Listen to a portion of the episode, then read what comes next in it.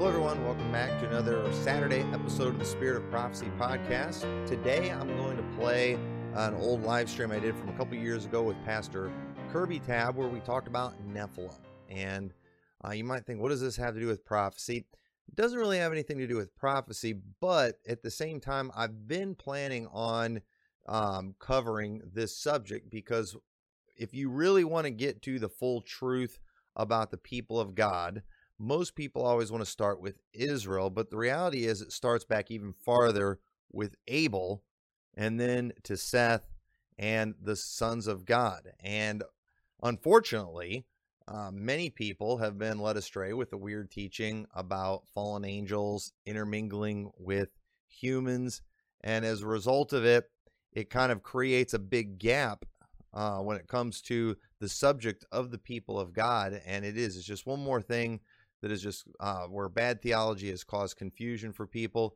So I'm planning on talking about Nephilim and all that foolishness in the near future, but I thought in the meantime, I'd play an old episode for you where we debate the subject of Nephilim and the sons of God. So I hope you all enjoy this program. So thanks for watching. Hello, I'm Pastor Tabb with Open Door Baptist Church of Brighton, Tennessee, and here with Pastor McMurtry, discussing the giants of Genesis chapter 6, and we have conflicting conclusions about what those giants are, or what made those giants, or what the sons of God are, and what the daughters of men are, I think. I think me and Pastor McMurtry would both agree that any reference to a folk legend or archaeological findings or anything like that has no value in a conversation about giants and about scripture. Furthermore, I don't entertain any, I don't give any value to the book of Enoch when it comes to a scriptural discussion. Any extra canonical book will not be used by me to advocate what I believe the scriptures are revealing here. It's been well and rightly said that truth is stranger than fiction. So the Bible's a strange enough book by itself without any fiction to be added to that. So anyone familiar with this topic at all would launch from Genesis chapter 6 about the sons of God when they saw daughters of men and they co-inhabited with women, and the offspring of that was some giants. Now, these guys are not good. Whatever came as a product of this union is not good. And then folks would, this is very, very brief synopsis and very concise, but this is, you're going to anyone that's advocating my stated position is going to launch from Genesis 6 and connect that with the with Jude, with the angels that kept not their first estate. And then they will probably go to Job chapter 1 and chapter 2 and chapter 38 to show that that's not a flesh and blood human being, but they're called sons of God. And they say those were angels, and they'll go on from that. Now, with that, I know that's very simplistic and very basic, but that stated position will get scrutinized. And once it'll get scrutinized, and it'll create a demand for more consideration from me if someone challenges or critiques my stated position. I will give calls for me to study more and consider if I have a point, the point I think I do. And I've tried to develop my critical thinking skills to a way where I've learned to critique my own stated position better than my opposition, or at least I try to. That's a military tactic. We had in our battalion back in the Army days, long time ago, in our training center, the more we sweat in peace, the less we bleed in war. So it doesn't do me any good, Pastor, to straw man your arguments. We've discussed that before. I'll try to steel man you. I'll try to. It doesn't do me any good at all to build a scarecrow and then beat it up, and it doesn't do anyone else any good at all. But at the same time, I know that sometimes when we have a discussion like this, folks tend to I don't want to do this, and please don't let me get away with this, and I'll hold you to the same standard I expect you to hold me to, is that sometimes we we just talk so fast and we throw so much scripture on something. It's like information overload. Mm. And by the time a person, a third party, even processes what a person just said, this guy has already quoted a dozen more scriptures or half a dozen more scriptures. And that's really not a good way to deal with the topic. It's sometimes you have to park and pause and really calculate. And we've come to different conclusions. We must examine one another's calculations, and it takes a little time to do that sometimes. So information overload. I want to be able to epistemically connect the dots at some point here to determine why we have come to different conclusions, what someone got messed up with their calculation. And my concern, of course, me and you have talked a couple of weeks ago about our differences and what I would call, for lack of a better term, you can correct me for replacement theology. And my concern that I expressed to you is that, and this is where this topic came up, this is just one of the many. I said, with your ideology and with your system of replacement theology, so many other things are tethered to that have to meet the demands of your system. And you find yourself conflating the gospels, the kingdom of, the gospel of the kingdom and the gospel of the grace of God, Paul's gospel. You'll find yourself, when I say conflating, that's just putting everything together. You'll conflate the kingdoms, which these are all interesting topics of discussion that we could have sometime possibly, but the kingdom of God, the kingdom of heaven, that instead of rightly dividing them, and of course that's a big buzz. That's a scripture reference, but that will always be used by a person that gives place to dispensational thought. But a lot of times a dispensational guy, they speak of right division, but they rarely speak of right, properly connecting scripture as well. That's just as important as rightly dividing is rightly connecting. And you have biblical precedent for that, 1 Corinthians 2. But also, your system demands that you conflate the physical and the spiritual aspect, covenants, the Abrahamic covenant and the Mosaic covenant and the new covenant. These things are somehow just kind of crammed together instead of having their separate places, and even conflating the raptures, where you see the same rapture, we're seeing different raptures. And I believe that's what the scriptures are revealing. And that's what led to this discussion. I said, you're also conflating the sons of God, the Old Testament sons of God. And then somehow you'll go to Genesis chapter, John chapter 1, and you'll see sons of God there. And sometimes, I would charge you with making a quantum leap of conjecture and reverse engineering the New Testament sons of God and enforcing it with a private interpretation upon Genesis chapter 6. And those are some of the concerns that I've had with that. Yet, one thing I'm seeing, and I guess this is a good stopping place for me, but I will make a bold assertion. Don't confuse my boldness with arrogance. And just because you're an opponent, of course, that's not to be confused with an enemy either. We're like, you're my brother. But with these things, all this conflation of ideas and just putting everything together, yet when it comes to sons of God, I believe you do that instead of rightly give them their scriptural category.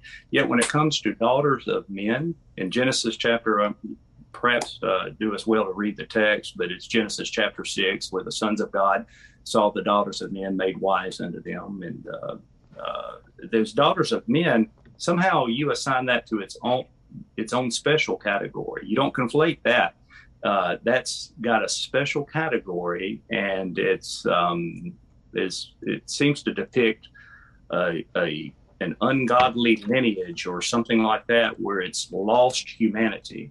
Now, I'll make a bold assertion that everything with much consideration. Really, this whole argument hinges upon proper definition of sons of God and the proper definition, just as importantly, of daughters of men. That prepositional phrase of God or of men is everything. And I'll assert, which we can, honestly, brother, we can go. I'm prepared to go as deep as necessary, that we could probably go as deep as anyone would want to go with this topic. So everything I say, when I make an assertion, a conclusion, there's a whole lot of calculation that is in a file that backs that up, that leads to that. And it's important to connect the dots. And I should be challenged to not get away with just throwing something out there, some kind of rhetoric or conjecture. But I'll just tell you my conclusion. Daughters of men are nothing more than female humans. Okay. And so you can take your time. Honestly, anyone could take their time to process what I've just said. And sometimes that takes a little while. It even take longer than this video, but to take all the time, I would challenge anyone to take all the time that you ever need to make daughters of men anything other than female human beings. Okay. Well, all right. Yes. So I appreciate this discussion. This is one that I think we ought to be able to not get emotional about. People typically do get pretty emotional over this subject. But and it's one I am passionate about. It's one, too, that honestly, I would prefer to kind of believe your way on this. I think it's the more interesting story, but I'm just not seeing it. And so when it comes to some doctrines, you talked about piecing things together. I get real nervous when you don't really have one place you can go to in the Bible that clearly lays out a doctrine, and you got to piece little vague things here and there together to get to that. And I feel like that's what you have to do with the sons of God being fallen angels. I really feel like you have to do that. And there are some vague scriptures that, I'm sure will get brought up in this. You know, you mentioned the angels that left their first estate. I mean, if I'm right, what does that mean?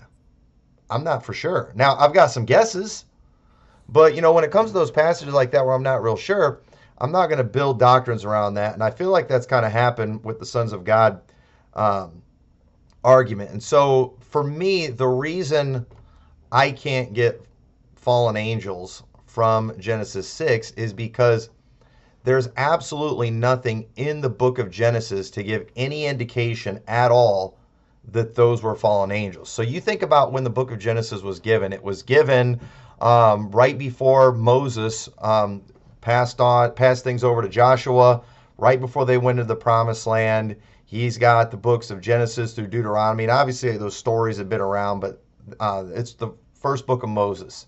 And so there's nothing from Genesis to Deuteronomy. There's nothing in the scriptures that were given to the people at that time that would have given them any clue at all that the sons of God were angels.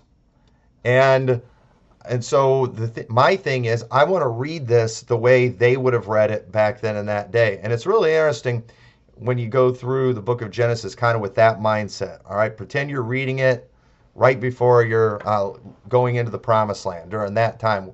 And it makes a lot of things make sense, especially with the genealogies that you see in there. I'm not going to go into all that, but what I believe a son of God was in Genesis is, I believe it was a saved person. And I think, one great example of that is, do we have an example in the Bible of God referring to anyone from the book of Genesis as the son of God? And the truth is that we do. In Luke chapter 3 and verse 38, when it's going through the genealogies, it mentions, which was Enos, which was the son of Seth, which was the son of Adam, which was the son of God. And so Adam, there's no doubt he was in fact the son of God. But in the book of Genesis, we have Adam falling. We have the fall of man into sin. We have Cain and Abel. And often when I think a lot of people have kind of missed the boat when it comes to Genesis chapter 4, and you see the story of Cain and Abel, where they're bringing their sacrifices to God. Now, what was going on there? One thing that we fail to notice in the book of Genesis is God is looking for a man that he can start a nation with. God is looking for someone that the that the seed that was promised in Genesis 3 is going to come from. When we look at the story of Cain and Abel, we make it exclusively about salvation. You know, Cain brought the fruit of the ground, Abel brought a blood sacrifice. And you know, and it is true, Abel was the one who was saved. He was the one who was of faith. Cain was not. But what happened when God accepted Abel instead of Cain, God was choosing Abel, I believe, that he was going to be the one that the seed was going to come from.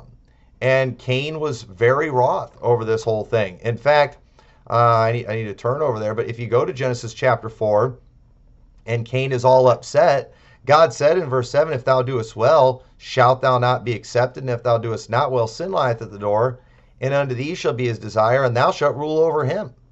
So, you know, this is about who's going to be in charge, because God's looking for someone that he's going to raise up his seed, and God chose Abel over Cain. And we know God chose Abel because Abel was of faith. That's what God's always been looking for. But Cain, you know, killed the one who was of faith. And, you know, Cain ends up becoming a vagabond and everything. So then we have Seth that comes. And Eve says, "God hath appointed me another seed instead of Abel, whom Cain slew." God's still, they're thinking of that promise that he gave. And God is going to fulfill that promise. Not through Cain, not through Abel now because he's dead, but he's going to fulfill it through Seth. And so we have the genealogies of Seth. Interestingly enough, when you go through the genealogies, first in chapter 4, it goes through the genealogies of Cain. And when we get to Lamech, who just happens to be what we could call the seventh from Adam, first thing we see, he marries two wives. It's the first time we see that in the Bible. That was not a good thing. We also see that he had killed a man. And, you know, this is the first recorded murder in the Bible since the murder of Abel. And then we not only see him kill somebody, but then, you know, he just kind of makes this declaration of Cain shall be avenged sevenfold, truly Lamech 70 and sevenfold. So I believe what we're seeing there, what God is showing us, is this is the beginning of the world becoming corrupt that's about to be filled with violence. And it started with Cain's line, a line that was cursed, a line that the ground, God cursed the ground for Cain and his line. But the Cain's line, they were, you know, they were smart people. They were resourceful people. They were the ones that learned how to do music. They were the ones that learned how to work with metal. They were the ones that learned how to live in tents and to work with cattle and things. And so they're still prospering, even though they've been cursed and the ground's not bringing forth. But they are also a wicked people. And so when we go to chapter 5, we have the line of Seth. And sure enough, we get to the seventh from Adam. And we have Enoch. Now, Enoch, unlike Lamech, was someone who walked with God. God ended up taking him.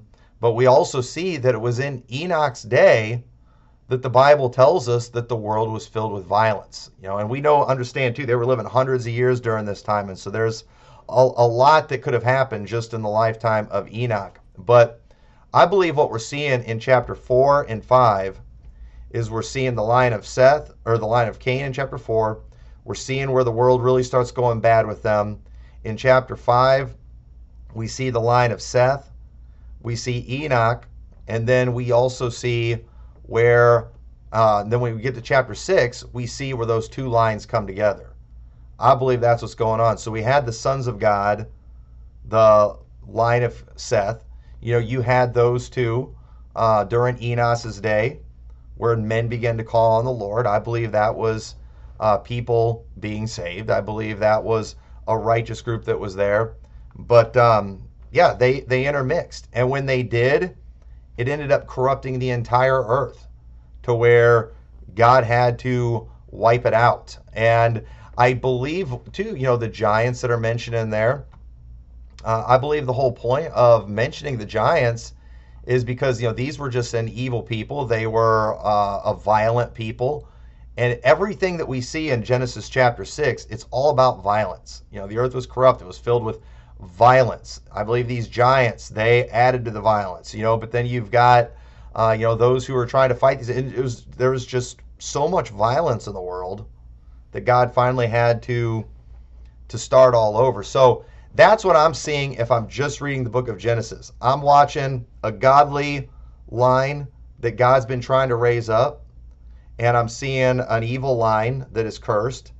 And then in chapter 6, I'm seeing them coming together, which corrupts the whole human race, and God's got to start all over with Noah. And then we understand, too, that got corrupt real fast, too. God ends up choosing Abraham. And then we see, Abraham was somebody that God knew. He was going to command his children. And, we know the story. That's where the 12 tribes of Israel came from. That's where the Messiah came from. And eventually God was finally able to fulfill that promise of that seed that was going to come and that was going to take away the sin of the world. And just like Adam, the first son of God, brought death into the world, Jesus, the only begotten son of God, the last Adam, he brought life into the world.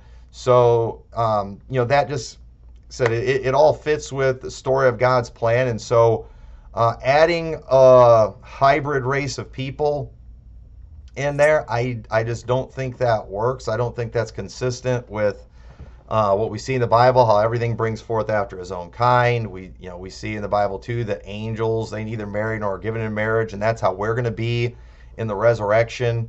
And so I can't imagine how these spiritual beings, have the ability to procreate with man.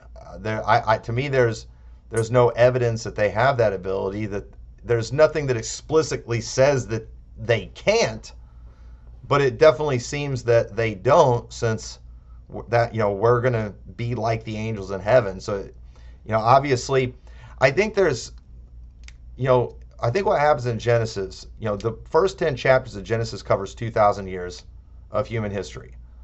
There's a lot of details that we don't know.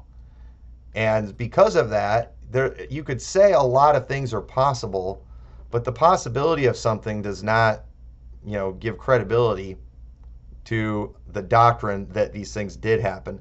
And I just think this human angel thing is a huge stretch. And as far as the daughters of men go, the sons of God and the daughters of men, okay? I believe sons of God that save the daughters of men are just kind of women from the unregenerate world.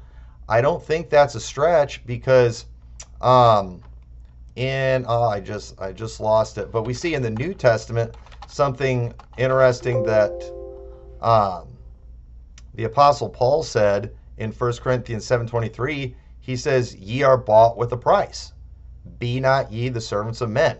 He's trying to show that, hey, we belong to God, so don't be the servants of men. But so does that mean we can't serve other Christians? It's clear what he's talking about, that, don't become a slave to the things of this world, the people of this world. And I don't believe that servants of men is so much a reference to a race of people that we are a part of. But I think it's a reference to just a worldly system that we as Christians, as children of God, we are not a part of, even though we're of the human race too. And so I believe the sons of God were definitely of the human race, but there was a distinction in them that God gave them because of their position in him, because of their faith, because they had called on the Lord. And so from just Genesis, I can't make that work. And I guess my question to you, is, would you say, and I'm not saying that this, proves you wrong or anything, but I mean, is there anything, or, don't you feel like you're dependent on going outside the book of Genesis to prove that those sons of God were angels? Well, to get closure with that, you would have to. But see, that's a common thing with Scripture, with anything. So there's no real problem. For example, I'll give you an example. A couple of things you had mentioned that, I don't believe that the women that were inhabited with those angels, it's a very big probability they did not know those were angels. Hebrews chapter 13 says, some of you have entertained angels unaware. Mm-hmm. They're just men. An angel will manifest itself 100% of the time as a man. Mm-hmm. So that's what was going on there. You mentioned angels don't marry. Matthew 22 says that. That's the angels in heaven, because mm-hmm. they're all males. They can't marry, they're males. But these are fallen angels. So, mm-hmm. but yeah, for example, Pastor, you know, when you get into the scripture, like in the book of Numbers, you could not discern from the book of Numbers that Balaam, when you read about Balaam, man, mm-hmm. have you ever scratched your head just reading that the first few times? Like, man, is he a good guy or a bad guy? Yeah. Well, you don't know what he really is and how wicked that man is until you get to 2 Peter, until mm-hmm. you get to the book of Jude, until you get to Revelation. He is incredibly wicked. But mm-hmm. you don't know that until the New Testament reveals that. See, the Old Testament is often concealed where the New Testament reveals. Same thing with Lot. If you were to read Genesis, you could not get from Genesis that Lot mm-hmm. was a righteous soul. You just couldn't do it. But you don't see that until the New Testament in 2 Peter reveals that. Right. And likewise, you may scratch your head and say, man, what are these sons of God? I don't know. Okay. But when you get to the New Testament, it will clear. It don't call them sons of God. It calls them angels, and it's synced right up there with Moses. So that's not a problem that you can't get that just from Genesis. And you mentioned the genealogy. Again, unless you challenge me on that, I will not take the time to answer questions you're not asking. But again, that's a very, everything's going to hinge on what these, see, the reason I said daughters of men, because we a lot of us talk about sons of God, sons of God, sons of God. But if we can show what daughters of men are, the case is basically, it's done. Okay, it hinges upon who these daughters have been. And the thing about daughters of men, you won't find that phrase anywhere else in your Bible. Nowhere. You'll find one place that looks like it's almost close is in Genesis chapter 24 with Rebekah, the servant of Isaac, said he was waiting to see the daughters of the men, definite article, of the city to come out and to draw water. But that's not daughters of men. But you know what you'll find dozens and dozens of times? You'll find sons of men in your Bible. Now that prepositional phrase connects those with the male gender. And every time you're going to find there is no doubt. We got a lot of scripture on that will show clearly that sons of men, daughters, they're sons of Adam. See, they are. It is all of humanity, and the Bible makes that very, very clear. Can I give you one example? Mm-hmm. Just I don't want to waste too much time. Just overload. But if you go to Deuteronomy chapter 32. Let me make sure I got the right. Yeah. I think it's Deuteronomy 32. Sure. Sons of men. 32a, where you separated the sons of Adam. Let me see. Let me make sure. I got to get my references right. I got a lot of notes to trigger my memory here. 32:8, sons of Adam. Yeah, that's synonymous with all men. That's and see that there, I think that's one of the biggest things. And there's also a place, I mean, just I've got so many references, and there's no way to equate that with anything else except all of humanity. He says in one place in Proverbs 8:31, he's wisdom, the of wisdom is rejoicing in the habitable parts. That's all the parts of the earth, the habitable parts of the earth, and my delights for with the sons of men. See, that's men who delighted in wisdom and wisdom delighting in them. It's reciprocal. Those aren't wicked, but they're sons of men. But how come if sons of men can be a delight to the Lord and delight in the things of God, how come daughters of men have to be of a wicked lineage? See, one thing that breaks the continuity that you're advocating about the sons of Cain, he does mention the lineage of Cain, and then going to the sons of Seth, is one thing breaks that, and that's Genesis chapter 6. Starting verse 1, it goes back. See, it's not a continuation. It says, when did men begin to multiply? And it came to pass when men began to multiply on the face of the earth that the daughters were born unto them, and the sons of God saw the daughters of men. See, that's going to change a lot right there. That's a new genealogy. When we speak of violence, the besetting sin of that day, and that leads to a good observation question. The besetting sin of that day was violence, wasn't it? Mm-hmm.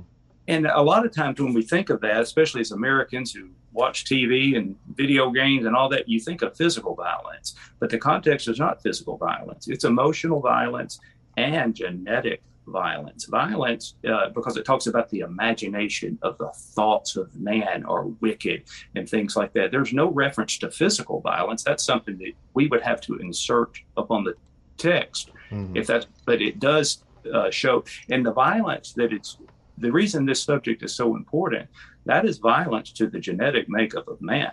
Exactly. And that's something, Pastor, that's coming back. These guys have not gone away. This is something, because we may not intuitively, we may read a dozen times the book of Genesis as we're reading through our Bibles as new Christians, and we may not even invest the energy to consider what the sons of God are. But when you get to Matthew 24 and Luke 17, the Bible talks about the end times, and such as it was in the days of Noah, so shall it be when it comes. And what does he do? He goes right back to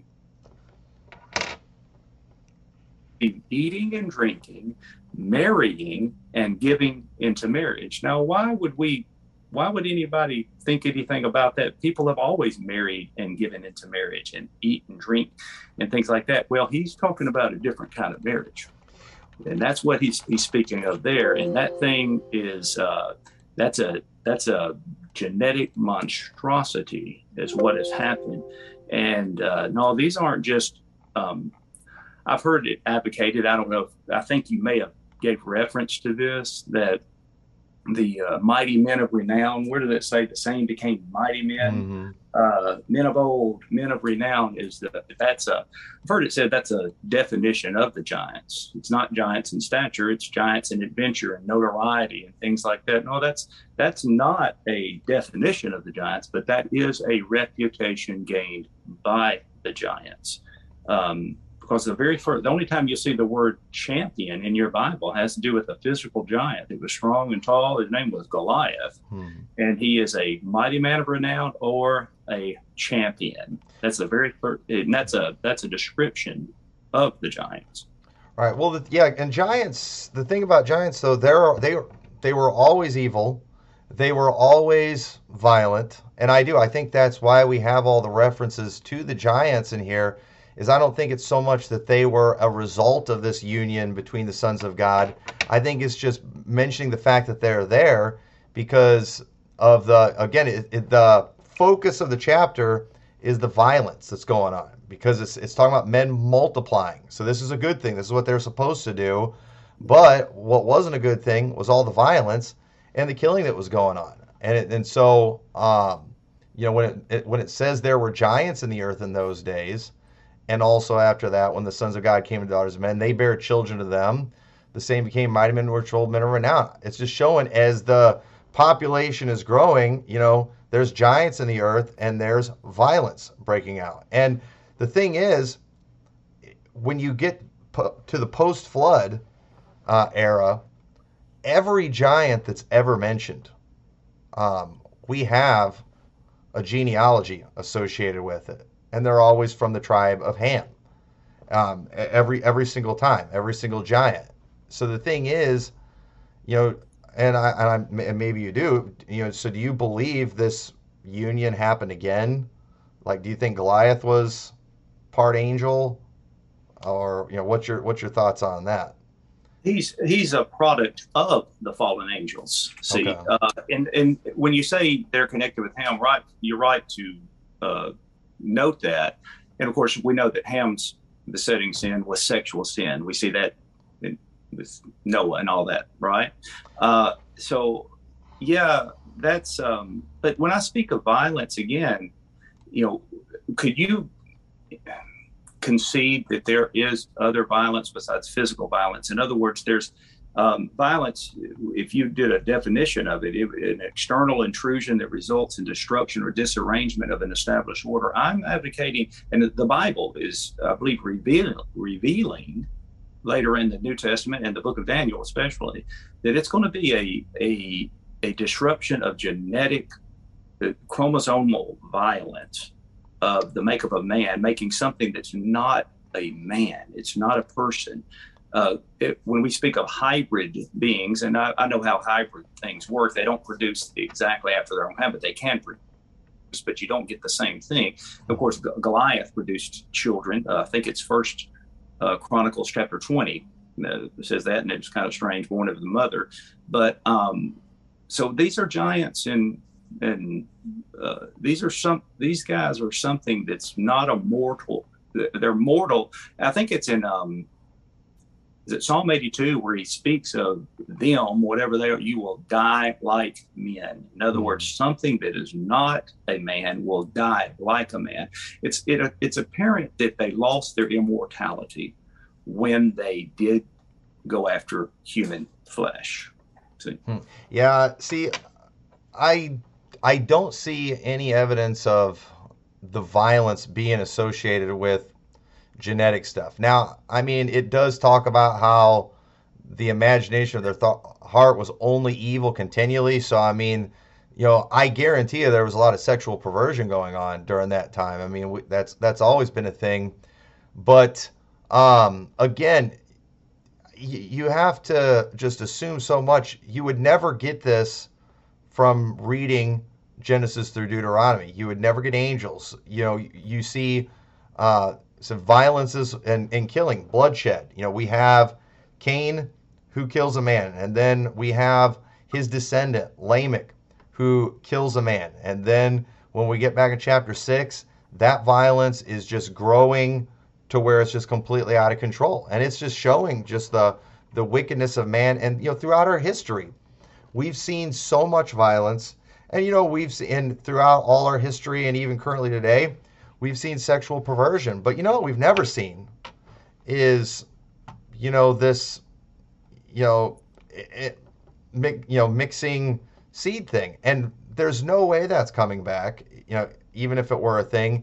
And even if you were right on Genesis 6 about this being angels and humans, you're dead wrong when it comes to Jesus saying it's going to happen again, based on as it was in the days of Noah. Now that gets used all the time, but if you want to know what "as in the days of Noah" means, it's really clear when you go in Luke and Luke's account of it, where he's telling people, you know, if anyone comes in my name, say go here, you know, don't believe him.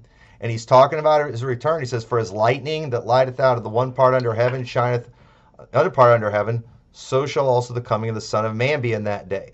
But he must first suffer many things and be rejected of this generation, as it was in the days of Noah.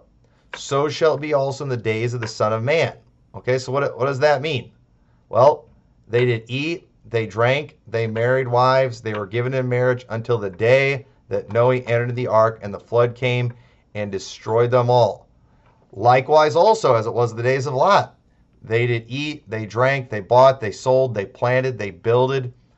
But the same day that Lot went out of Sodom, it rained fire and brimstone from heaven and destroyed them all. Even thus shall it be in the day when the Son of Man is revealed. When Jesus Christ returns, like in the days of Noah, as soon as they got in the ark, you know, and the same day the floods came and destroyed them all.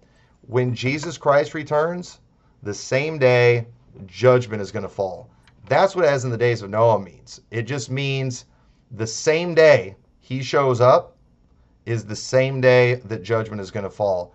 It's not teaching that we're going to go back to that. And here's the other thing too. You know, how could you believe in a coming again of the Nephilim and yet still believe in an imminent rapture? Because something like that's going to take decades. It's going to take a generation. And, you know, and we're not seeing anything like that today.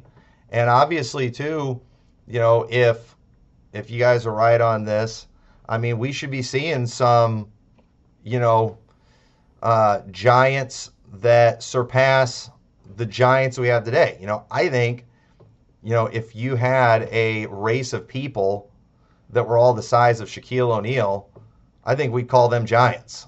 You know, I don't think the giants were this supernatural height or anything like that that some people believe. I think they were just, I think they were people who are like the cedars. And if you look at a cedar tree in the midst of a forest, it just stands out. I don't believe they were as tall as cedars. I just believe but if a giant was standing in a crowd of people, they're going to stand out like a cedar tree does in a forest.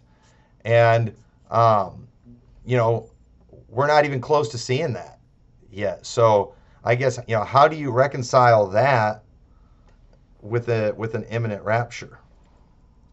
I'll answer that, but I want a couple of quick things just to pause and just to make a note of. You can mark it, and you don't owe me anything, but you owe yourself to answer this. Okay. I think you're minimizing a lot of things that are revealing in Scripture about the continuity between the end time and marriage. In other words, and you don't have to answer me now unless you want to, but why would God say, women, cover your head because of the angels? Apparently, there's a reason for that, okay? And it's going back to, apparently these women were responsible for, and the husbands were as well. Notice Noah was perfect in all his generations, plural. It's not the people alive and born at his time. It's his generation. It's the product of his seed, his offspring. That was perfect. He did not have that corrupt violence to his genetic makeup, you see. So, and even after the Bible says, some of you have entertained angels unawares, man, 2 verses later, why would it say whoremongers and adulterers will God judge? It just has to do with that sexual sin. Everywhere you see it, it's a connection with, and of course, 2 Peter chapter 4, chapter 2, verse 4 through 6, I think, or 1 Peter, I get it mixed up. I got it written down somewhere. Man, it goes right into Noah's day. It's always connected with the flood and with those angels. Now, that's just something to consider, and just you owe it to yourself not to minimize and deflect that. Okay. Well, yeah. Go ahead. Well, the whole because the angels thing. I mean, obviously that's a mysterious verse. I don't know for sure what that means. But again, I feel like this is where the Nephilim crowd, they kind of specialize on these vague verses. But here's the thing. Let's just say that you're right, that women ought to have power over the head because of the angels, meaning they would be in danger of some kind of sexual activity between them and angels. Well, look at how wicked women are today, and even in churches, they don't have power on their head. So shouldn't we be having a big problem with that? I mean, you know, all the problems that we see Paul warn about in churches, you know, we've seen the fulfillment of those things everywhere. But I've yet to see, you know, women who are not in authority under their husbands, you know, get pregnant by an angel. You know, there's, you know, so it's like he sounds like he's given a pretty stern warning right there. So if the consequences are what you're saying, we should have that all over the place. And I've never seen it. That's a good point, brother. Because actually, looking at a picture of my wife right now, she's got an autoimmune thing where she has to have her hair short because she can't, it messes her up to even fix it and do some things. So her, you know, things like that. What a rebellious woman she is. But it seems to indicate, for some reason, that's written though about the angels unaware, and it looks like that woman's advertising that she probably not real and subservient to her husband and could be had. Okay, that's apparently what the implication is there. But there's so much. You know, in a court of law, you don't have to have a smoking gun. We call it the totality of the evidence, or the totality of the circumstances. How many of these coincidences, or how many of these things that are linked together. And how many other doctrines do you adhere to that don't have the support that this one does? Okay, mm-hmm. This is what I believe, and it's just belief on my part that your system of Reformed theology demands that this go away. Because, and I'll say this, I don't think it does. Well, I can. And one thing too, because I don't want to, I'm not trying to skirt your question about the, that's a very good point that needs to be answered, because you said, hey, there's not giants walking around today. And we'll never confuse these giants with the giant today. What we see, you know, the 8 foot tall people and things like that, those are weak people who have a pituitary gland overload, overproduction of a pituitary gland, and their bodies grew faster than their bones can hold it. And those are gentle giants. Those are very weak people that have braces and crutches, and they don't live very long. That's a genetic defect. Nothing like this. When the Bible speaks of the Og and Goliath, and it's always connected with iron, that's a clue about something in the future as well. But it'll always show the weight of his armor and his spearhead and things like that, just to show these guys have physical prowess and strong and are just paragons in their society and things like that. So much different, never to be confused with, you know, folks would say, oh, they're big men today. And you mentioned the Cedars, and again, I don't have any reason to think that they're any taller than what the Bible says, you know, cubits, and you know, and sometimes when the Bible mentions a cubit measurement, it'll say the cubit of a man. Well, what other kind of cubit? Apparently a cubit of a giant was implicated there. You see, the cubit, he'll say after the cubit of a man, this was this measurement. So Goliath, about 9 foot, maybe 9 foot 9 inches, depending on what a span is.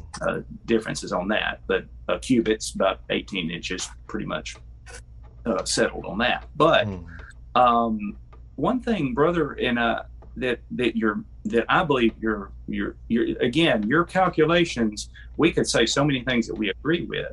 But that one calculation that gets off down the road, it will take you a mile away from the truth. And you are speaking of sons of God. There is, and you can, again, I don't want to, this is not smoke and mirrors, sleight of hand. I'm not trying to talk fast and go on. And people, anyone, you, yourself, and anyone hearing must deal with this. There is no one who is born again in the Old Testament. There is no son of God, no individual son of God, not to be confused with corporate sonship. Adam was a son of God. You were right to mention Luke chapter 3. He was a son of God because he was a son of God is someone who is sinless at the time of their creation. And that's why the Jews took up stones when Jesus said, I'm son of God. They took up stones to stone, and they knew exactly what that meant. Well, why wouldn't those Jews have said, well, I know what sons of God are. Those are people that are born again. No. They were ready to kill him, okay? Because there are no sons of God. An angel is sinless at its creation. That is a son of God. Adam was sinless at his creation, son of God. You and me are born again. We are new creatures. You can't be a son of God until you're born again. And there is no new birth without a resurrected Savior. Therefore, in the Old Testament, I'm not, you know, we talked about this. I do not believe that a man was saved by works in Old Testament, but the object of his faith was different. Okay. It's always the revealed promises of God that saved a man. I know all my Ruckmanite friends would probably ostracize me for that, but I would be willing to have a conversation with any of them about that. That's one thing that we part company on. Again, you and me are saved. You know how we're saved? By believing the revealed promises of God. What is that? That resurrected Savior. If you will believe on him and trust him as your Savior, you will have eternal life and you will be a son of God. Hallelujah. In the Old Testament, though, the object, it's the revealed promises of God, but those promises were different. Now, because the reason is, man, you go to Genesis chapter 5 and you see that God was born. Adam was in the image of God. Adam, or verse 5, somewhere in there, and it says Adam begat a son after his image, and he didn't have the image of God anymore. He lost that image when he took of the forbidden fruit. And every man since then we're born in the image of Adam. That's why the Bible says in the New Testament, in Adam all die. I got saved when I was 21 years old. For 21 years of my life, I was not in Christ. I was in Adam until I was born again. You'll never find an individual that is a son of God in the Old Testament, an individual human being that is a son of God in the Old Testament. Now, corporately, Israel is the son of God. As a nation, they have national sonship corporately, you see. Yeah, see, and I think this is where, you know, dispensationalism gets you in a lot of trouble too, because I think you're dead wrong on that. Because when it comes to salvation, do you really know that the basis of our gospel that we preach comes from Genesis?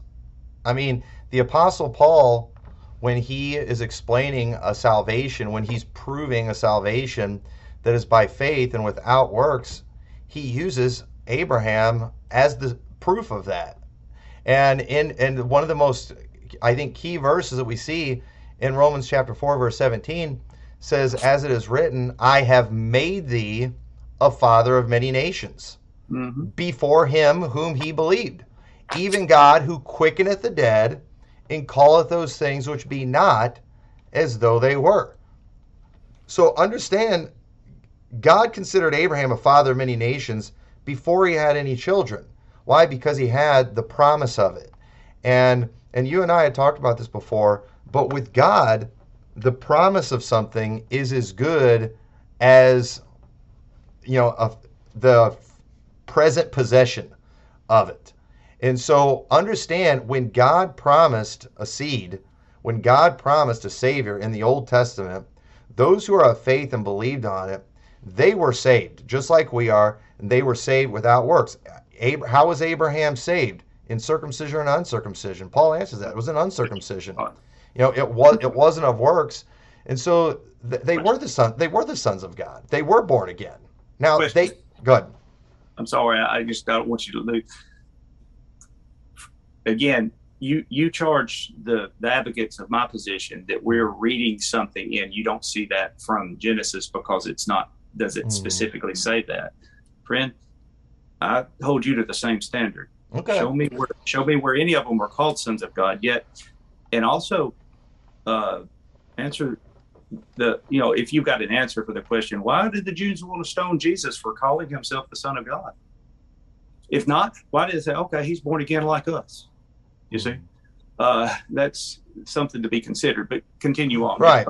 Yes. So, and again, the fact that it doesn't prove something is false if you have to go to another book to prove something. I bring that up because I'm just saying, if I'm back in the days of Israel when they're going to the promised land and I'm reading the book of Genesis, I'm never going to get angels from that.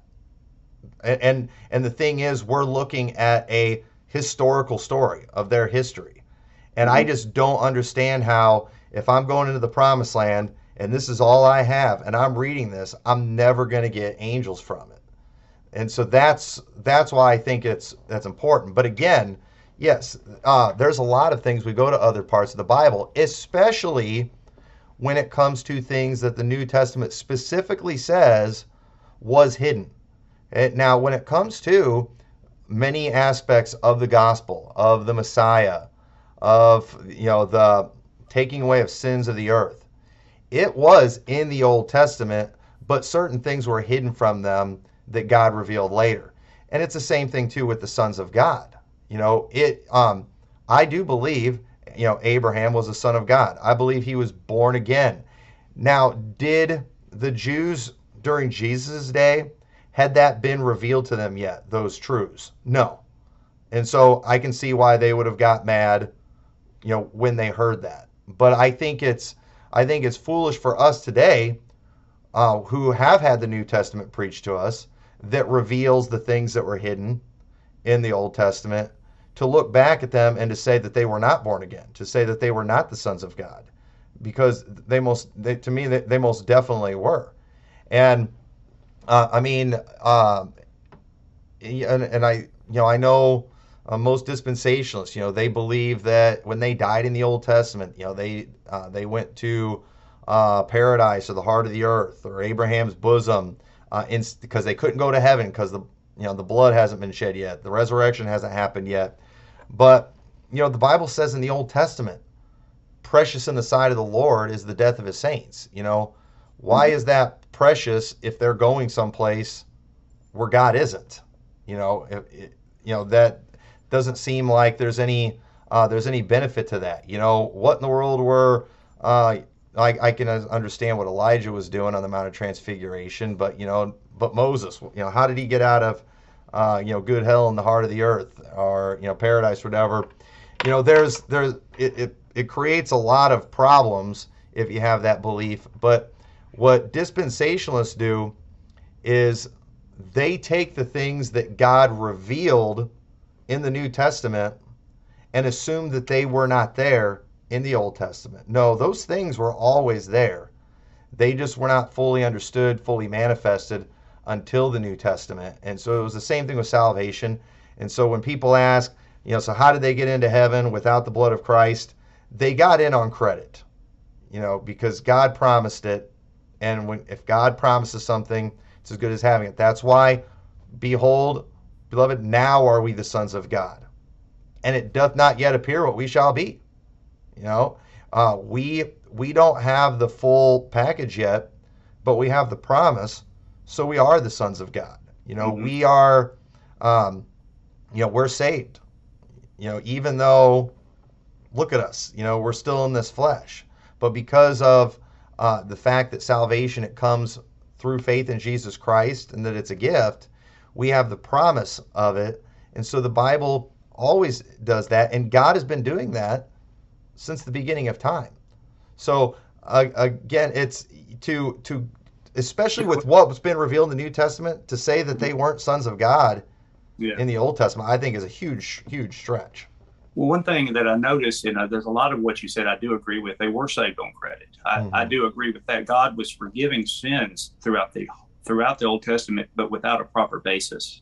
Jesus Christ is that proper basis. Again, that's another topic. I guess I wouldn't want to run a rabbit trail about Abram's bosom and things like that, and about the redemption, the mercy seat, and things like that. A lot to be considered there. Okay, but when you said something again, I do believe a lot of times you are conflating spiritual with physical and things like that, because you used us for example. What part of you has been born again? See. Yeah, the spirit. It's your spirit. You understand you, but and when it uses that, we are. It's a present possession. We have salvation. We are saved. I have been saved. But when it refers to the redemption of our body, the flesh, we shall be saved. You understand? We shall be saved. That is future. In other words, that's when we're saved from the presence of sin. We're saved from the penalty of sin the moment we trust Christ as our Savior. And we are being saved daily from the power of sin, and that's the flesh and things. You've got to make the proper is all that. I don't know what your definition of dispensationalism is, but if dispensationalism is noting distinctions such as what I just gave you, then that is what a dispensationalist is. Or, for example, I know that you at your church on Sunday morning, you're not going to bring a lamb to a priest and have that thing slayed. Why not?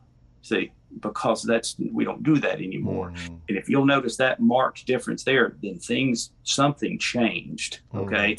And that's what I'm seeing. And again, I think I've told you before, I'm not married to the term dispensationalist. It's just rightly dividing the word of truth and rightly connecting and rightly comparing spiritual things with spiritual, which are words of God, 1 Corinthians 2.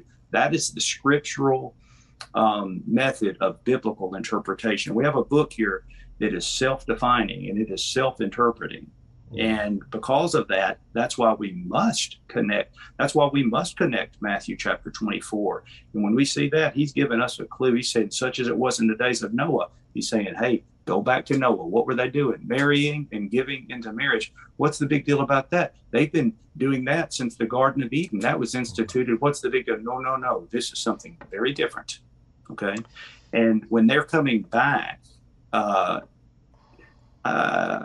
think it's in Daniel chapter 2 with the toes. Have you noticed that irony play? mm-hmm. claiming, you know, God, where did God make man? Let's look at Daniel 2. Yeah, I figured you'd go there, but yeah, the thing is, those things don't mix together, and you know these things, you know, that is very clear there. And this is about, you know, 10 kingdoms that just aren't going to mix. You know, it's not going to be something that works. But again, yeah, I think to take that and to apply that to Nephilim coming back too. Again, if you're right, then you got to lose imminency. You know. No, well, brother, it may be a little different, and maybe my take's different than something that you've heard before. And again, this is just it's an open folder where I'm at with this in Daniel 7, and I'm open to correction. But there's something that I am seeing, brother, that they are here now. Okay, the product of the iron mixing with the clay mm-hmm. is here now. Okay, but it doesn't have to be like it was back then. It's not going to be in the same, just because that was a giant. There's different times, different technology back then, and a different objective from Satan back mm-hmm. then as well.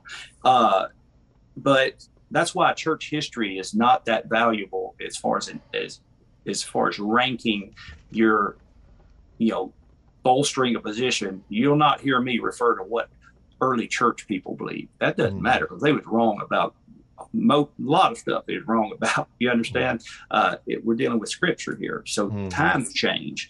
But in Daniel chapter 2, of course, we got the head of gold, the chest and the arms of silver, and the belly and the thighs of brass, and it goes on down to the legs of iron. And we would see those are kingdoms, world powers, Gentile rulers. And but something at the last days, this thing right there syncing up with the days of Noah. You've got iron mixed with clay. Where does it say that? In verse 41, you know, about halfway through there, for as much as I saw an iron mixed with miry clay, verse 42. And as the toes of the feet were part of iron and part of clay. And I'll remind you, clay is humanity, man. He made man from the dust of the ground. How many times do we see references to us being the clay in the potter's hand? I don't think I would have to lean on you hard at all to say clay represents humanity, and iron represents something else. And it's got the iron mixed with clay, and partly strong and partly broken. Whereas verse 43, thou sawest iron mixed with miry clay. They shall mingle themselves with the seed of men. They shall not cleave one to another, even as iron is not mixed with clay. Again, that doesn't contradict Genesis 6 either, because that's a hybrid. That's what a hybrid's not going to continue on. But what is apparent is that you've got that right there. That is inorganic. That you've got a carbon-based life form, which is humanity, mixed with inorganic material, and it's a composite creature that's partly human and partly something else. And you'll see that same creature come out again, representing the spirit of the kingdom of the Antichrist, and things like that. It's right here, man. It's here now. And it's manifesting itself so fast with communication and transportation and all of the things. I'd leave you to your own study to do that. And again, maybe consider what I'm saying without just readily dismissing it, because it doesn't jive with what you believe. But we can't deny the fact that there is already some things going on with the graphene oxide and carbonyl iron, biotechnology, stem cell technology, especially with the Neuralink. I don't know if you're familiar with Elon Musk's Neuralink, where they are literally putting the technology that you and me are talking on. I'm on my iPhone doing this. That technology, they are putting that into people's skull, a device that connects to your neurons in your brain. And the subject, with all of this artificial intelligence that's coming out, friend, that's where the mingling is going, because you know, again, this is how can I really I'm these are observations that I'm getting and syncing with reality. of what I'm seeing, that, man, you know, you could explain the router and the server and the all of the mechanics of a computer, but even a computer scientist cannot explain the phenomenon behind it. Mm. Same way with electricity. And Satan is connected with electricity. I saw Satan as lightning fall from heaven. All of that stuff going on for one reason only. We are benefiting right now from technology. But friend, this technology is here for one reason and one reason only, to get the world together. It is necessary to get the world together under the Antichrist. Mm. And with these things are meant to be good, as far as this technology with the composite, I mean, the inorganic material mixed with a human being. And at what point does that person not even a human anymore? That's the question. He's something else. So I believe that what I've said has merit, and it's something to be considered. And I'll let folk make their own case for that. But wow. I'm seeing that in our time now. So it doesn't have to be the giants such as the,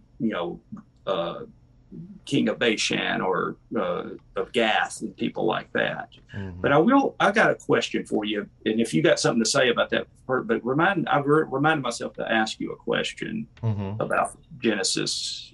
Okay, yeah. Let me answer this about Deuteronomy. So, the one thing that people on my side, I guess, are up against is, our interpretation is not near as exciting as yours. I mean, and I'm not trying to be mean, but some of the stuff sounds straight out of a sci-fi movie, and is very intriguing and very entertaining, and we love for it to be true. But unfortunately, a lot of times it's the more simple things that's the correct interpretation.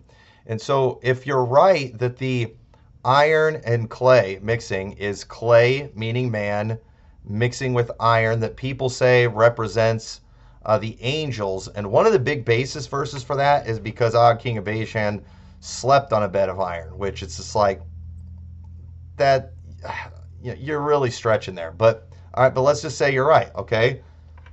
Clay and iron. All right. So then my question is, what's the silver? What's the gold? And the thing is, we would say, because what's for sure being talked, and what's the brass? For sure what's being talked about here is kingdoms. Everyone would agree. And you have, Babylon, the head of gold. You have the Medes and the Persians, the silver, inferior. You have the brass, the Greece Empire, inferior. And it's key. It's going downhill. And so now, when you have that 10 kingdoms, what I believe it's a reference to is, I think, you can connect it with 10 horns in Revelation that represent the 10 kings of the earth. And I think what you have strong kingdoms mixing with weak kingdoms. And we have nations on this earth right now that are very advanced, that are very strong. And we have these very weak third world nations. And, that kingdom, it's not going to mix. It's not going to work. And it's going to be inferior to the other kingdoms. And it's going to be destroyed by Jesus Christ. That's not near as cool as what you're talking about, but I think that's what it is. And so to me, if the iron and clay is this hybrid, race that kingdom represents, then I think those other metals have to represent a people too. And so what was so genetically superior about them? Mm-hmm. I think those were men too. I think they were all clay, back then. So if you follow through on that, and if you follow the logic, you can't consistently make that work with the rest of that passage. What do you make of the wording there then, where it says they shall mingle themselves with the seed of men? Because that is syncing up with somebody's sons of God are mingling themselves with an unlawful mingling in Genesis 6. At least that's what I'm advocating. But now we see that something that's not a seed of man is mingling itself with the seed of man. Who is mingling with the seed of men in Daniel in these kingdoms? If it's a superior kingdom, and aren't they all men?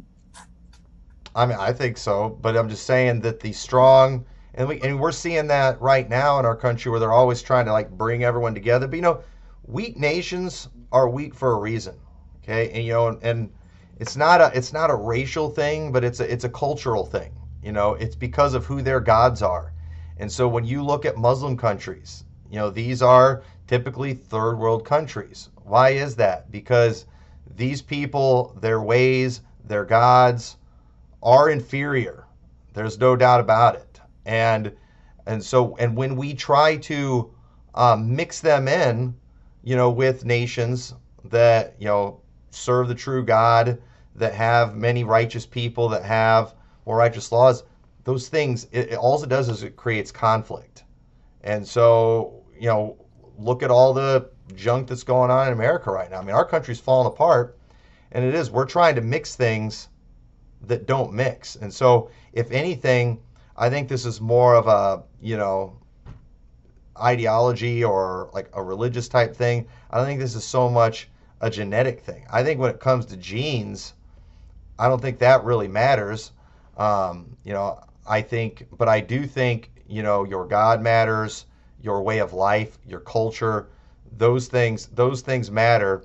And so we are always trying to lift up the weak, you know, by just kind of bringing everyone together, but it just ends up destroying everything, you know. And that's what's happening in this country. We're not making our country better by taking people who don't want to work, who have no morality, who are, you know, just have major cultural problems, and just trying to move them into the nicer communities, give them nice houses, give them all these things. It just brings everything down. So I think what we see going on in Daniel is exactly what's going on in this country right now, and I think it's destroying this country. Politically, yeah. Politically, Brother McMurtry, me and you would be in total agreement. I agree with what you said about your political view. I think we would be syncing up well. But if I was in your position right now on the other side, wouldn't you really press me on that, why that's worded that way? Because we do believe these words are truth, don't we? And someone that is sinking, there is a seed that is not the seed that is mingling with seed of men. You don't have to answer me that. You don't owe me. You owe it to yourself to consider that, please. Well, right, but but the thing is, this is a symbolic passage. I mean, it's a dream, it's a vision, it's an image that's representing kingdoms. I mean, these are not literal things being spoken of here, but you got to understand the mixing of angels with humans. That is a very literal thing, and we're talking about kingdoms and political powers here. And so the fact that it uses that term, you know, it's just a way to illustrate something. And often things are referred to as she's in the Bible. It doesn't mean that's an actual female. You know, it's just, yeah, I understand that. So it's a representation, and that's exactly what this entire chapter is. It's a vision, it's a representation, and it is a mystery. But it also syncs up with reality, with history. I think we both agree to that. The iron with Rome and things like that. We can see Persia, Grecia on the way, and we see there's so many things to that. The specific gravity, it's top heavy. You can see human collapse in that thing. It's as the value gets lower, but it gets stronger, but less weight and things.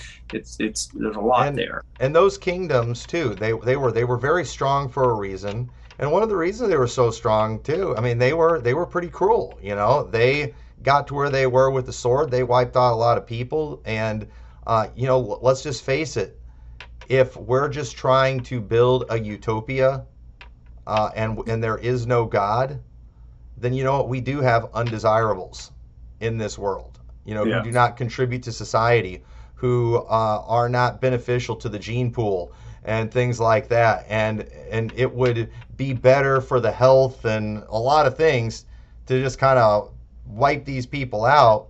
And obviously as Christians, you know, we would have no part in that. We would not support that in any way. You know, we're not looking to build a utopia here on this earth. We're trying to build a spiritual kingdom. And so we see all people as valuable and as souls.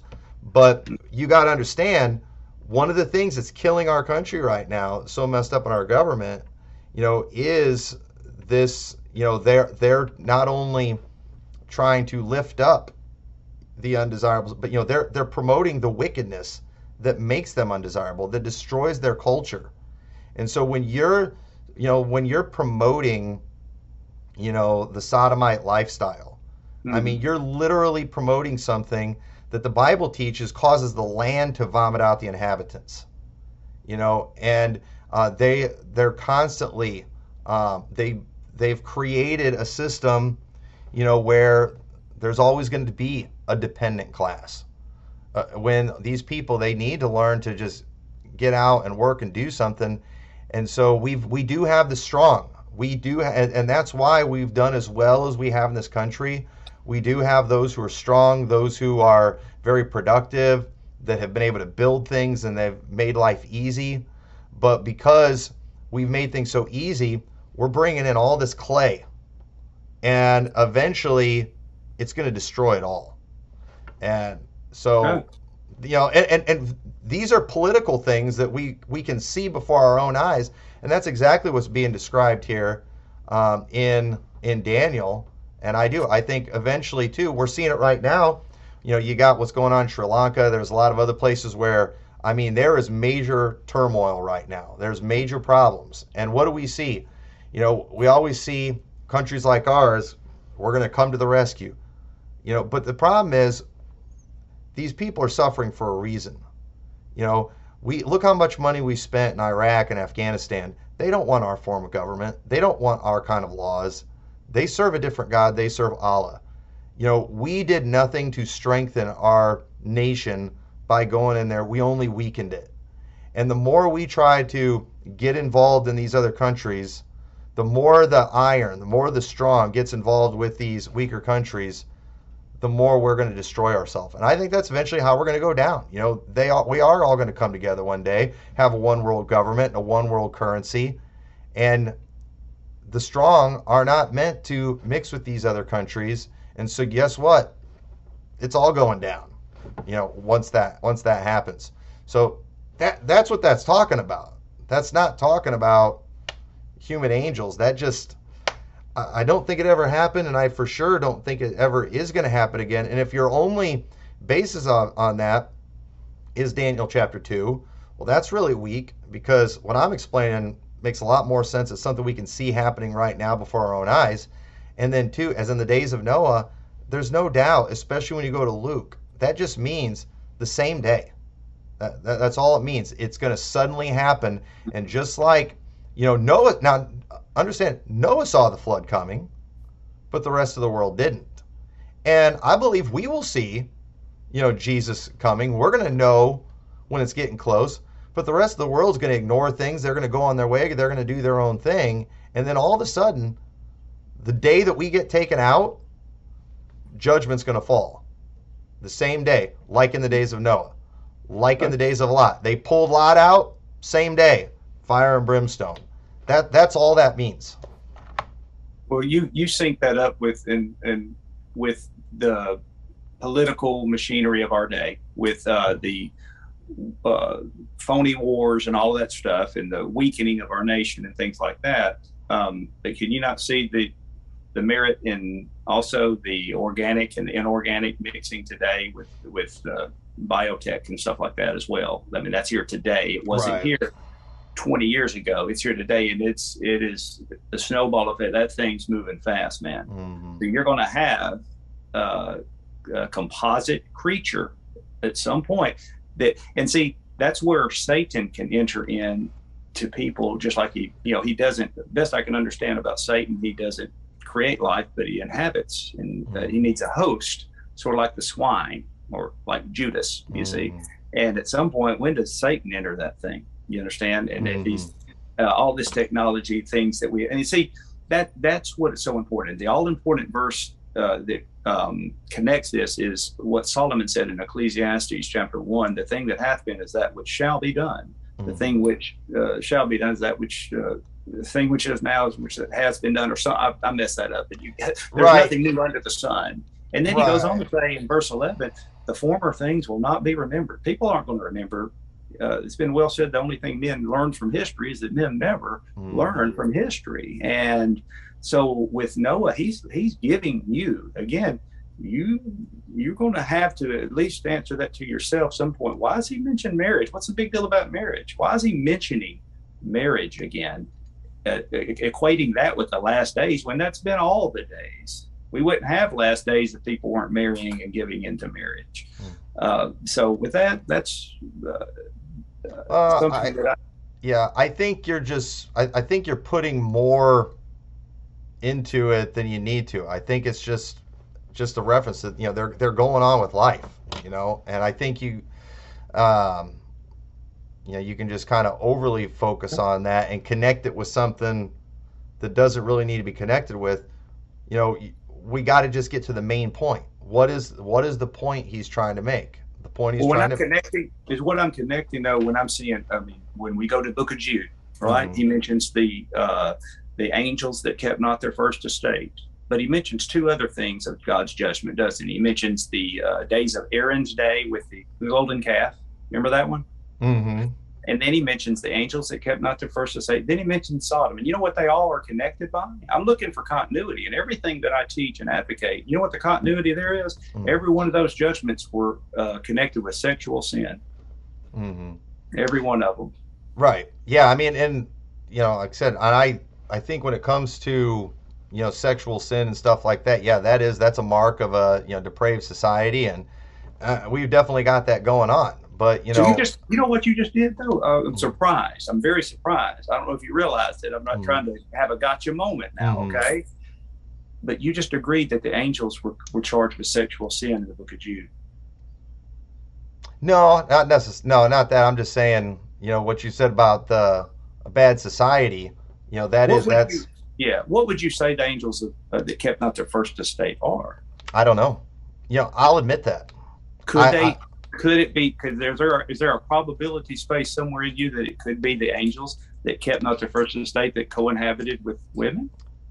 Well, so again, just because something is possible, you know, to me doesn't give proof. Okay. Now, if I was convinced that the Bible taught that angels cohabited with man, then I would say that's probably what it was.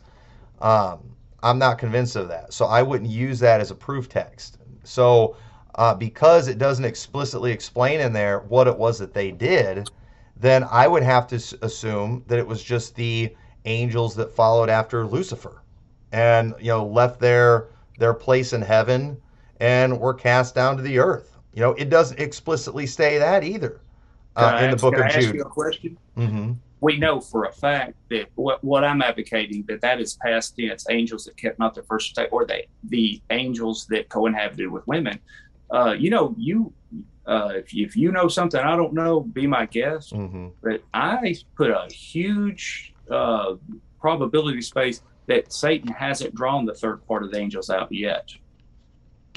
Yeah, that's something that's still future.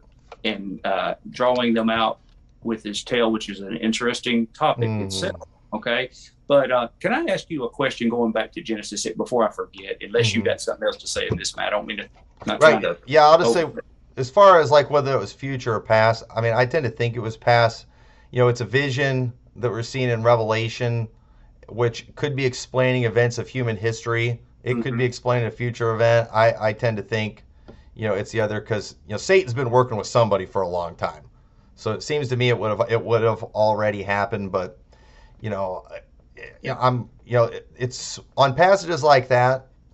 What I try to do is admit that this is how I interpret it, based on my belief on this and this and this. This is how it would fit.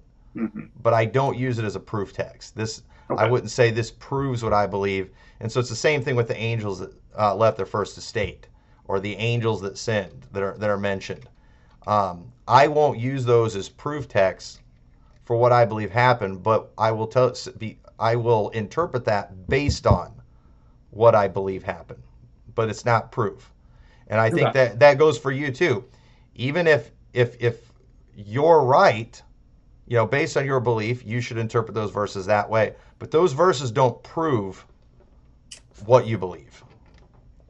But when you see like 2 Peter chapter 2, verse 4, man, don't you see a sequence there?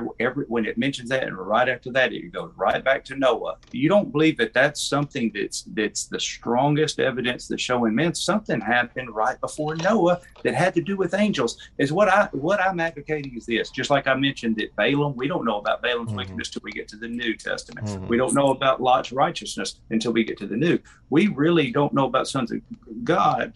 But there's more evidence of the sons of God being angels than there is of Balaam being wicked. Well, we agree with that. You understand? Because, right. Man,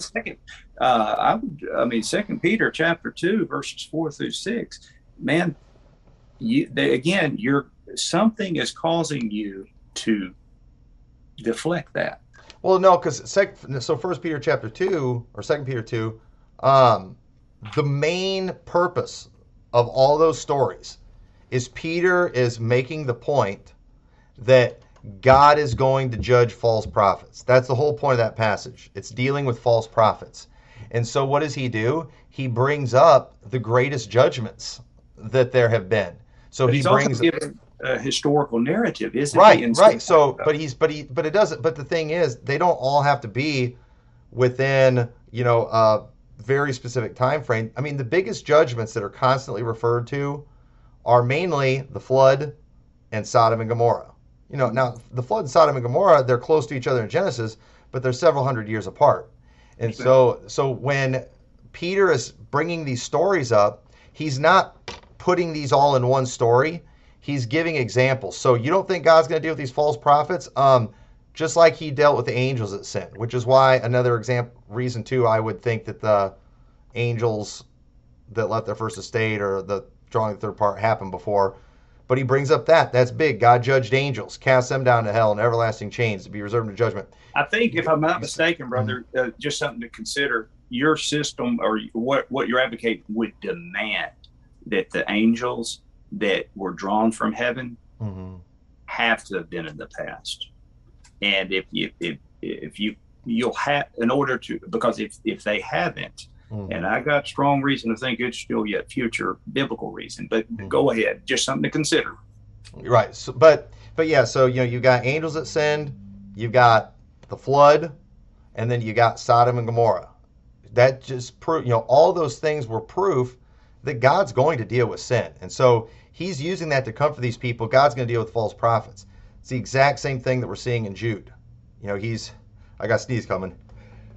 Oh. Hopefully it went away. I don't know where that came from. But anyway, that's the point. He's not putting all those stories together. He's not putting the angels that sinned into the story at Sodom and Gomorrah, just as the flood and Sodom and Gomorrah aren't the same story either. These are just the big events. I would personally think the angels that sinned, except it probably happened at the beginning of creation. That's what it would appear, based on things we read about Lucifer and Satan and Ezekiel and Isaiah. There's a lot more that we don't know about that than what we do know. But but either way, those verses don't prove either of our points, because Jude and 2 Peter 2, those are just passages proving God is going to deal with false prophets. Look at how he dealt with these other people. That's the message. Yeah, and it's what by itself, I would say, yeah, that one verse by itself doesn't in a situation like that. But boy, the continuity of the totality of the circumstance of the evidence, boy, we've got a lot. It's at some point, how many coincidences do we have to have before a thing has some merit where you can get some closure with that? Now, I do have a question for you. And before I forget, sons of God are good guys. Daughters of men are bad guys, right?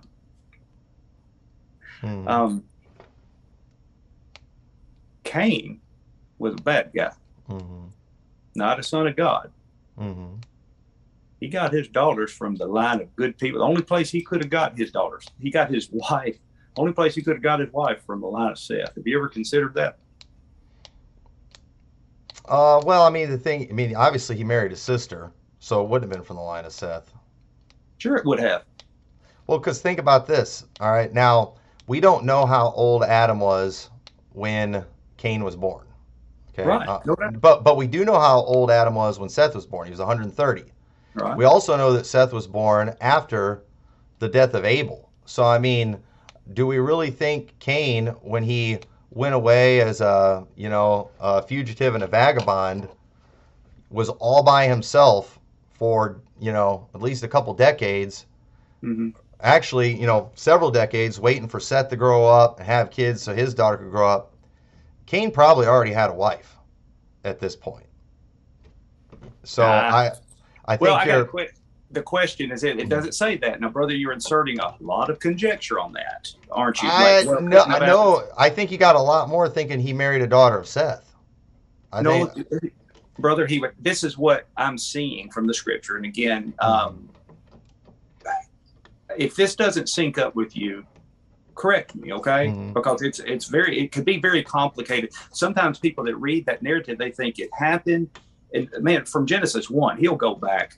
You notice how he's always going back to where he started. Mm-hmm. He made man, then he'll say some other stuff, then he'll go back mm-hmm. specifically to Adam and Eve and making the man. Well, you know, there's some interesting things, man.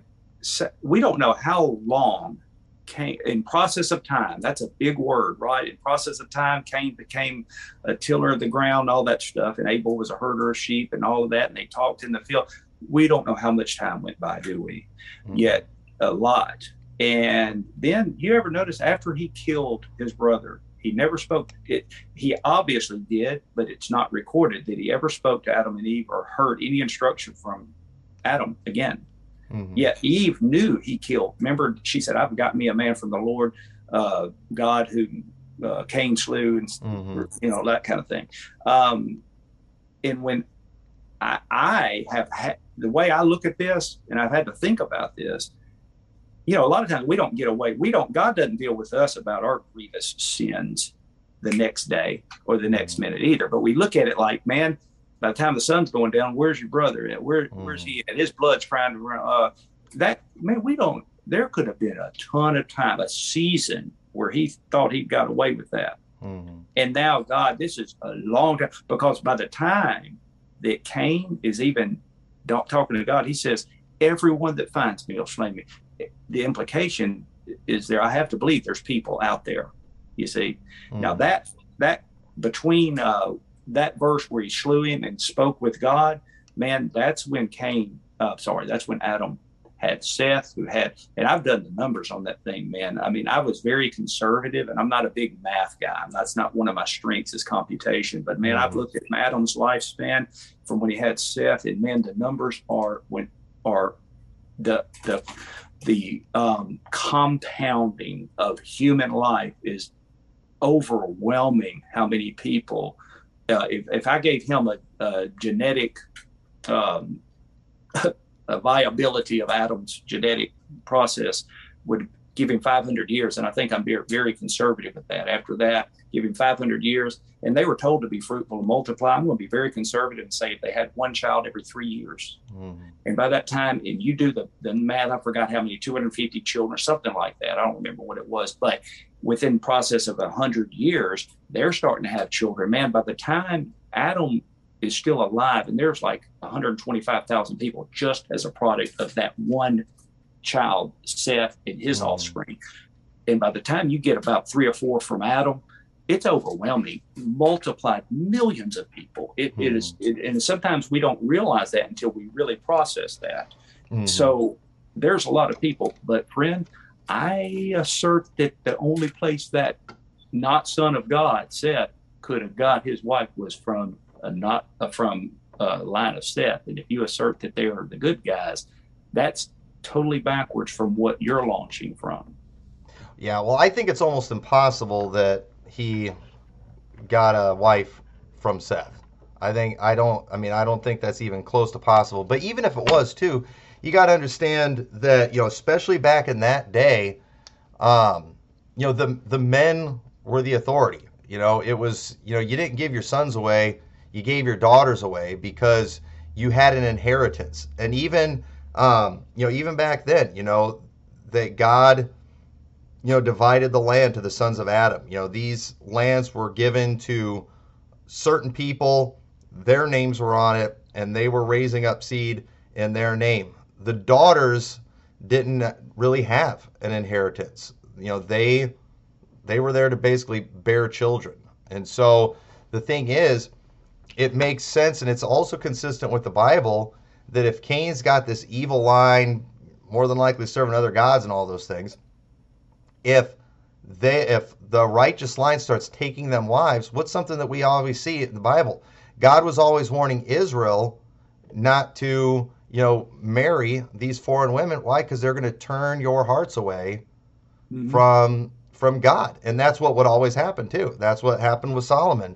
And so they weren't supposed to give their daughters to them, and they especially weren't supposed to take their daughters. And so, when it came to a nation, you never took, the sons from those and made them a part of you. That just never happened. And so the line of Seth wouldn't have done that. The line of Cain wouldn't have done that. But we do see, if you take the daughters of the evil, that they typically would turn their hearts away. And I think that's just one more time we see it happening in Genesis chapter 6.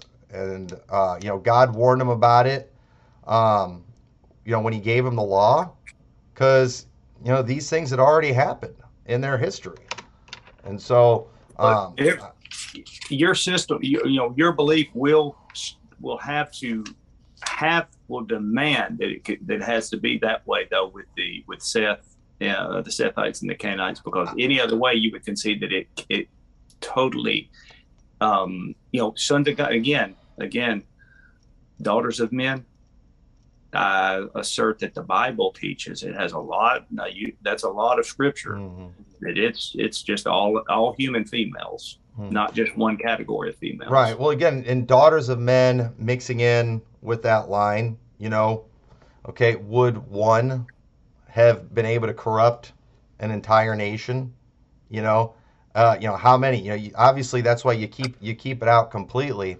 But again, that's a huge stretch to assume that, you've got Cain and Abel, probably grown men, you have Abel dead, and then you have Seth born, and to assume that Cain never had a wife until, Seth had a child old enough to marry Cain is a massive leap. When we read our Bible, it is, from our Sunday school flannel graphs that we saw growing up, when Cain killed Abel, there was only 4 people on the earth during that time. Mm-hmm. But were there only 4 people on the earth during that time? We don't know. Well, I got a question for you. Mm-hmm. Let me ask you this. According to the scriptures, it looks like there was, because you've got Seth born after Abel is dead. Mm-hmm. And that's the generations of Adam.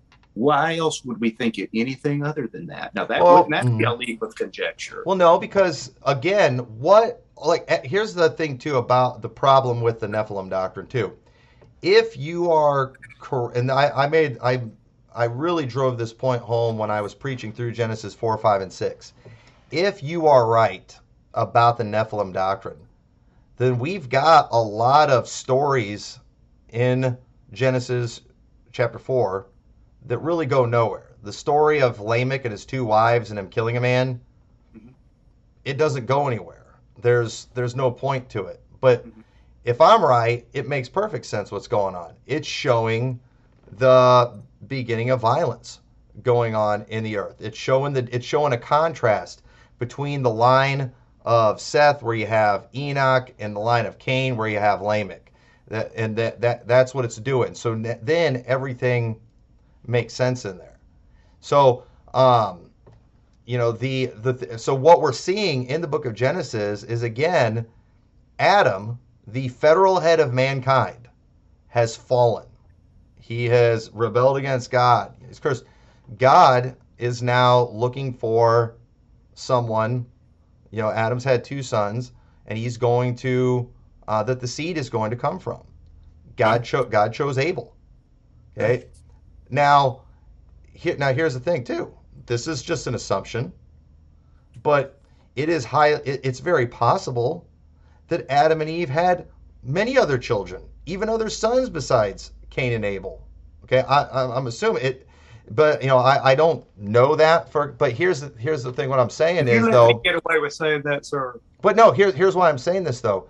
For some reason, when it came time to bring offerings, it's just about God was looking to choose, and it was just between those two. Maybe the other boys were really young, but God was looking for those two.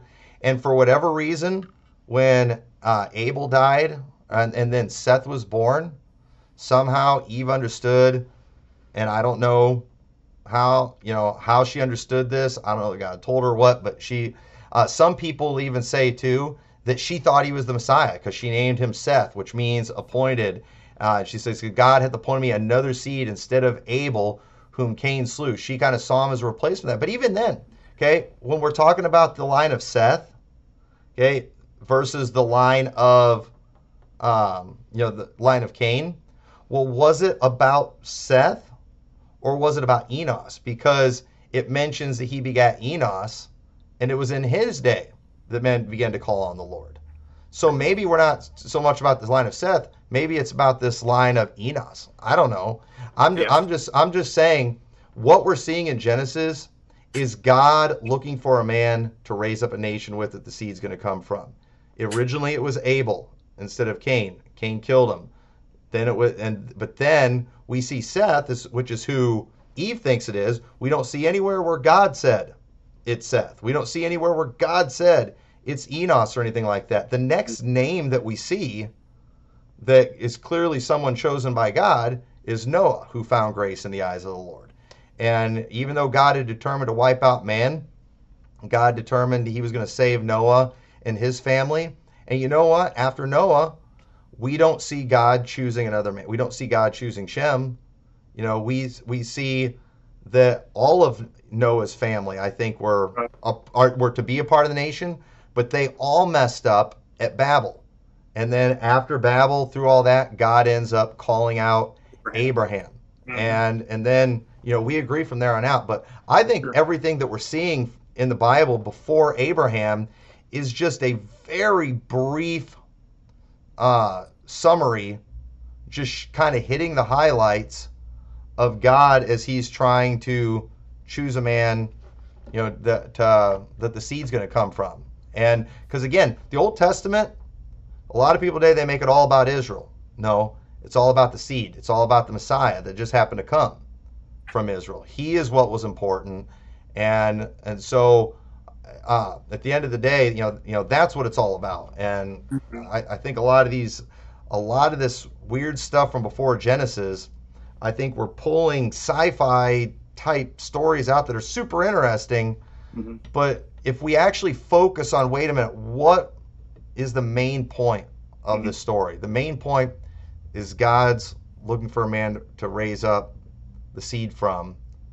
And when you look at it in a more simple way like that, with that in mind, you kind of realize this other stuff's pointless. And then all these little details make sense. Then everything mentioned in 4, 5, and 6 all makes sense. So when it comes to, I'm sorry, my bad. When it comes to the sci-fi thing, it's a chicken or egg thing, which came first.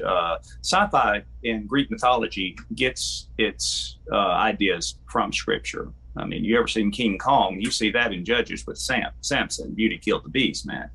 That's Superman, all of that stuff. I see Lord of the Rings, that the elves lost their mortality if they would co-inhabit with women. Sci-fi is getting their ideas from scripture, not the other way around. Folk legend comes, scripture is not based upon Greek mythology. Greek mythology is based upon scripture. Right. I think you would probably agree with that. I mean, see, those things were here before. You got to think, man, who are these guys, Jupiter and Mercurius, and these gods have fallen from heaven that the Athenians believe? There's something that carries over from folk legend and things as well, but that legend carries over from a reality that happened on this earth. And but those are a perversion of the truth, and I feel like sometimes Christians are trying to make them fit with each other, and it's like, you're still kind of Yeah, this is what something that you would probably agree with. When we speak of rightly dividing the word of truth and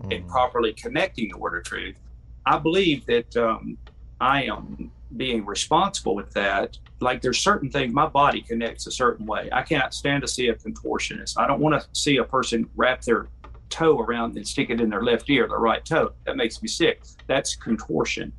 We don't want to do scriptural contortion, you know, stretching things to make them fit and forcing it, and it's not natural. When scripture fits, it's a natural fit.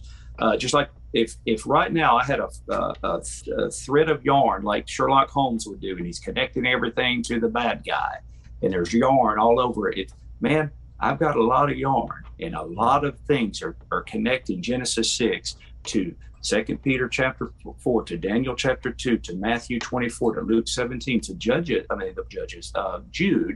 and man, verses 6 through 8, and many other places in the Old Testament. And also, your idea is predicated on the belief that we are born in the image of God without the new birth, which would make us sons of God.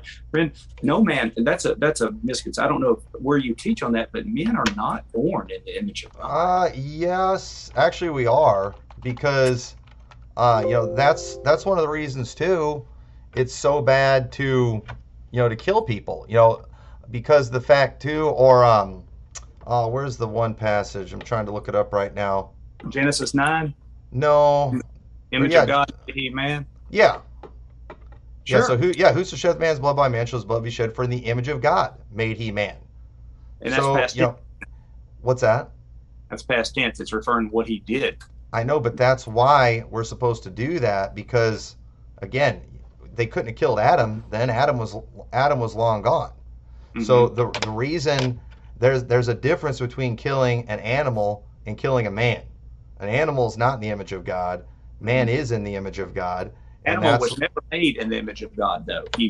See, the Bible makes it very clear in 1 Corinthians chapter 15 that we get that new image at the new birth. Why else would we need to be born again if we are already in the image of God? If we're in the image of God, we're sinless, we're complete. See, we're incomplete in Adam, see. Well, 1 Corinthians 11:7 too, that's another verse that says, "For man indeed ought not to cover his head, for as much as he is the image and glory of God.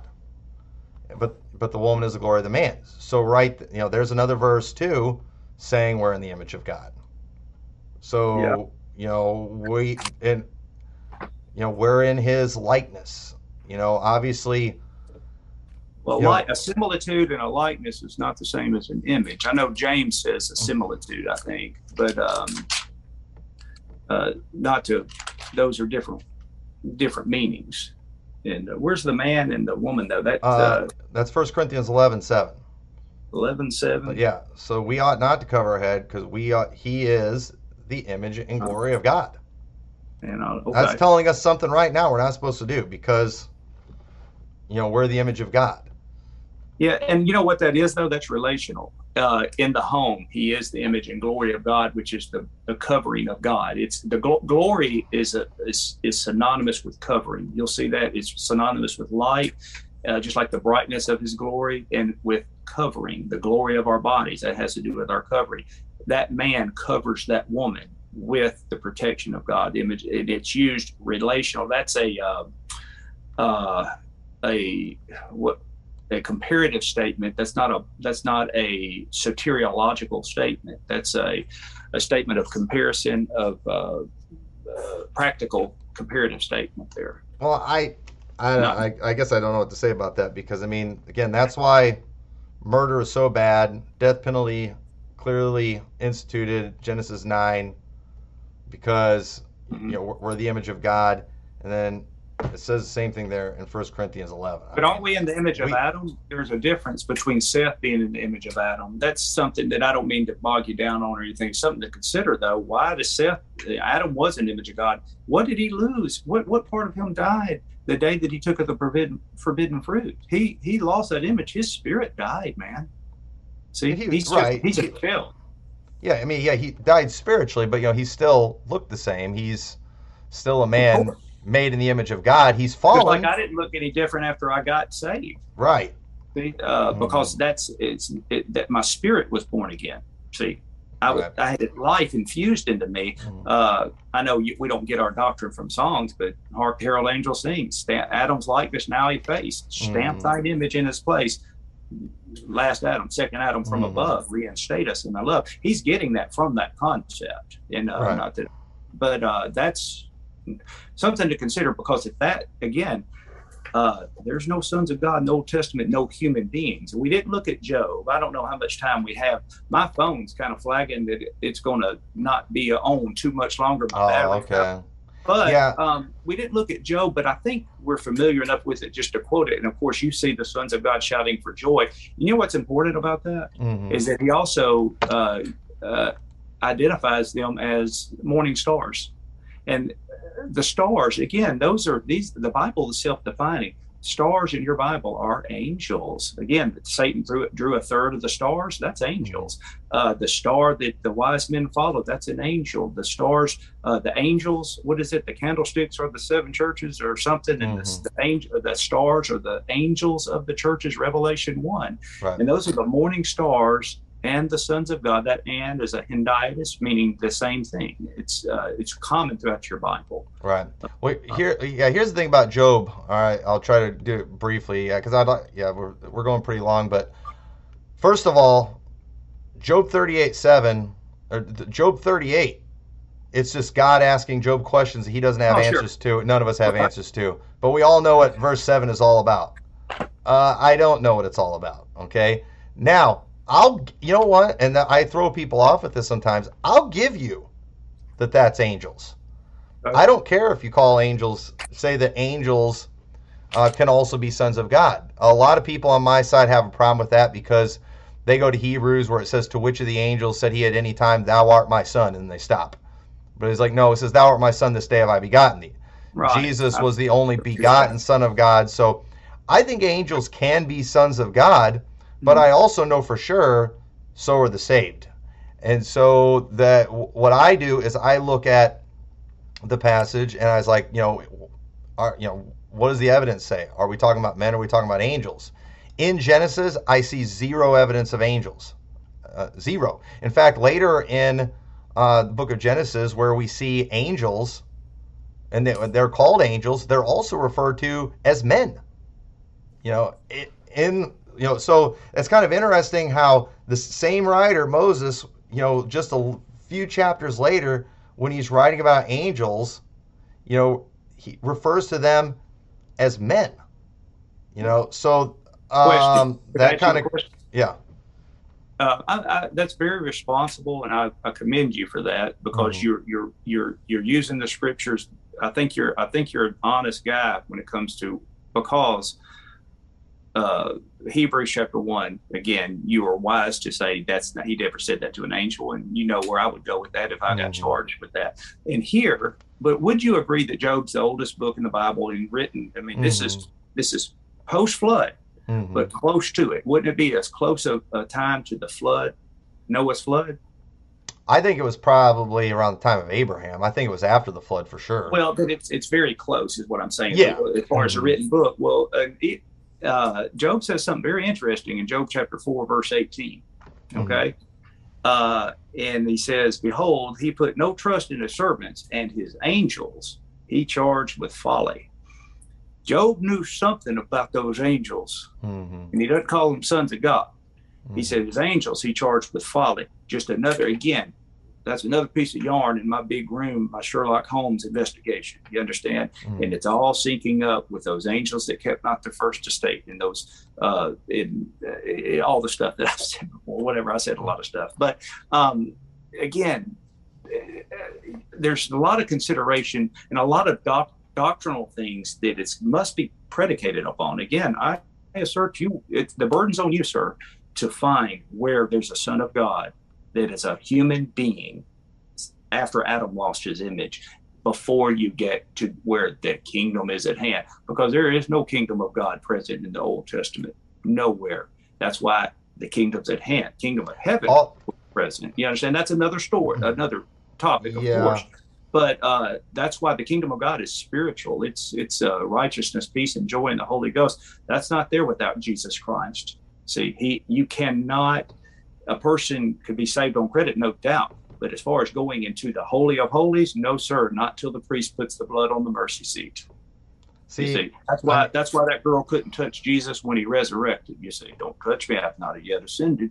You understand? He's the spotless priest presenting himself, you see.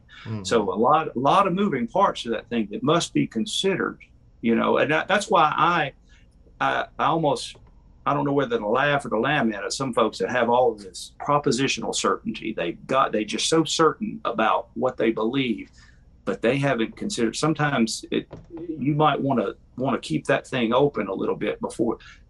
If not, you'll trade truth for certainty. I've got to be certain. I want closure with this. Well, you'll forfeit a whole lot of truth by doing that. You've heard it said many times, people don't have ideas. Ideas have people. And some people can be so married to their ideology that they are unable to receive proper instruction and truth. So, right. Well, I think where our disconnect is you and I have a different definition of what a dispensation is.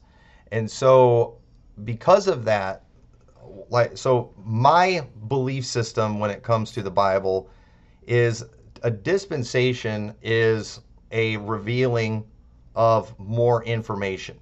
It's not always a creation of something new, even though the new covenant did bring in many new things, you know, new high priests, new sacrifices, all that stuff that Hebrews talks about.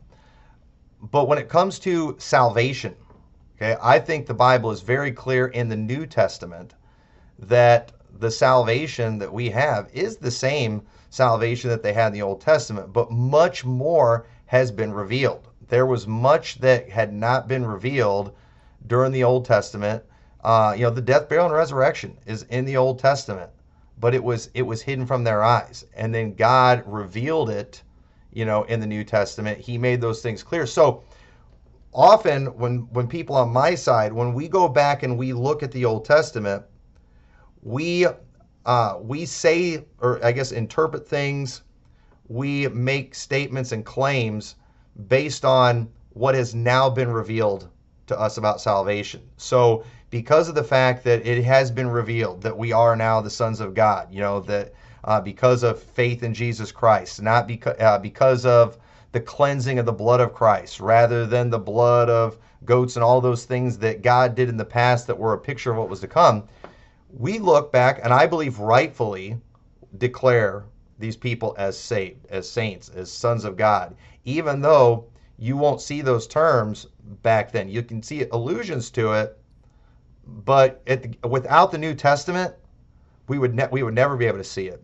So in your the way you define a lot of things or interpret things with dispensations is you see more of a change in a system.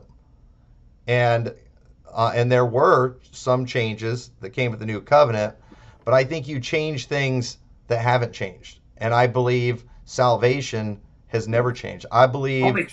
I would only change something where the scriptures demand that I do. Okay, but you are, I don't believe the scriptures demand that they were not sons of God if they were saved in the Old Testament. I mean, I don't know that you have this, but this belief, but I know a lot of dispensationalists, they don't believe they had eternal security in the Old Testament. Well, I for sure believe they had eternal security. Yeah, I think, to be honest with you, I'm kind of loose on this, to be honest with you, but I do think they had eternal security. Okay. I think they did. Yeah, now here's the thing about that though. You know, how much did they know about salvation back then? You know, how much does the Old Testament doesn't reveal much at all. Yeah. You never see a clear-cut conversion in the Old Testament. Mm-hmm. Right, but at the same time, while I think it's clear they didn't have a full knowledge of things like we do, the Bible tells us that they spoke of those things, but they spoke in shadows. Yeah, they did not understand. Right, but yeah, so because they spoke of it doesn't mean that they understood it, you know, as it has now been revealed to us as a way, you know, that the Apostle sure. Paul put it. So, yeah. So we're having a disconnect in our communication because I'm looking back at these things and I'm kind of stating these things based on the revelations of the New Testament. And I'm giving I'm giving them credit for the things that the New Testament promises back then, even though it wasn't fully revealed during that time. Where you, on the other hand, you don't believe they had those things yet, therefore we're seeing some, you know, some differences. And I think that's a huge claim, you know, and I've never heard it put that way before, that, you know, Old Testament saints were not sons of God, or that we are not in the image of God. I mean, I think that's... Man's not in the image of God until he's born again, sir. Now, we can park there if we need to, and again, that's a, if that's such a bold claim, that's where, and I know we may not have time, but slow down a little bit and let's consider what's being said. That's, and I'm not telling you, I'm just saying anyone. You've got to park, and you've got to let things resonate and say, what does the scripture say? What does it say, and what does it not say? And no, you won't have that at all until the kingdom of God is at hand.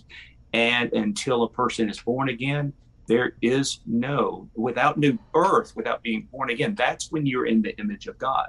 See, and you didn't have that. Adam lost that, and friend, from that point on, all the way through, God made a way to forgive sins, but forgiveness of sins, notice, you'll never see a word in the Old Testament. You might see reference to remission and things like that, but you won't see redemption. You won't see redemption until Christ. When you are bought with a price, with the blood of Jesus Christ, now you have the image of God. Now you are in eternally secure in Christ Jesus, sealed unto the day of redemption. Now you have those semantics, you see. And I'm not, I know this would be just a wild charge, but it seems like if you're not careful with that, and I know you wouldn't advocate this, but if Christ... It's almost like what you're believing. What if Christ didn't go to the cross and die? Well, they're already saved. You understand? They're already, no, they're in Abram's bosom. You see, they're in Abram's bosom. Right. Well, the thing is, they can't go to heaven. They're still in paradise, and they're comforted according to Abraham, what he said to the rich man in hell in Luke 16. It's a place of comfort. It's paradise, what Jesus said to the thief on the cross, but it's not heaven. Not heaven until he ascends. See? Yes, but here's something that the Bible is very clear about with God is, you know, same yesterday, today, forever, impossible to lie. Saying, what if he hadn't gone to the cross? That's like saying, well, what if he quits interceding for us to the Father? I understand. That's like saying, what? That's like saying, what if he doesn't come back? Right. You know, there is no what if he doesn't with God. But brother, it's what's so important. When Jesus came, he's quoting Old Testament scripture about delivering the captives. Who are the captives? The captives are the captivity. That's physical captivity, of course, but it's also spiritual captivity. There's both. He's talking about Israel. He led captivity captive. He went down those lower parts of the earth. See, that's bringing them out. That's after the resurrection, and that's what's happening. Now you can go into the Holy of Holies, which is depicted in the Old Testament as the tabernacle of the priest. But boy, that thing. See the. And I know we could get into all kind of interesting things, but you would probably conflate the church in the wilderness, Israel as a ecclesia, with the New Testament church, and they're very different. Because God reformed the church in the wilderness. So yes, they're different because, you know, the time of Reformation came. But they're still the same thing. They're just reformed. So,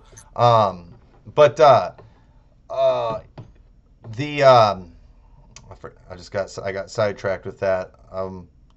Just give you a quick warning too. I think I got like 5%. Oh, okay. Yeah. Well, we better shut it down then. But thank you for hosting me. I appreciate you. Yeah. No, I definitely enjoyed the conversation. I think it's interesting, and I think, you know, these are the things we need to talk about. I think it's good to, you know, look at kind of your hermeneutic for things, and I think, you know, I feel like my position is just way more consistent and stronger with the Bible. I feel like there's major flaws with kind of where you're coming from, and I can't interpret the Bible that way and feel like I'm being honest with the scriptures. And I think, you know, I see why these things are inviting. You know, it's entertaining, interesting stuff, but it's just, I think it really complicates the Bible in ways that it doesn't need to, and I think it doesn't line up, you know, with reality, and You know, so it's one of those, I'd love to believe the Nephilim doctrine. I really would. You know, if I could pick, you know, based, you know, on which doctrine is cooler, it's definitely that one. But I'm just, I'm not seeing it. And so I think that I would tell anyone, never violate your conscience by believing adherence to something that you just don't believe. If you're not seeing that or if you're not receiving that, you may want to pray about why you're not and what you're attached to, and just kind of just turn over some rocks in your own life, in your own backyard, as far as your everything from your soteriological understanding and eschatology, that's end time stuff. Something, again, I think it's all going to be tethered to that Reformed theology. It's like I think this is what I do believe, brother, that Reformed theology, I apologize. Your replacement theology is like a systemic blood poison that will poison every aspect of your ministry and of your message, and of it, it's like a giant black hole that sucks every other little thing into it. It's subservient to that ideology, and that's where I see danger. Right. Well, yeah, but at the same time, too. I mean, obviously, you know, that's how you see it. But I also know too that I think it does hold up to scrutiny real well. I think it makes the Bible far more clear. And I believe what you're talking about. I mean, I think you're going into some dangerous territory. You know, when you start separating the gospel of the kingdom from the gospel the kingdom of heaven and the kingdom of God. When you know these, you're going into kind of vain jangling. There is no profit in, you know, where you're going with this, other than entertainment. As far as I'm concerned, I think it complicates the gospel greatly.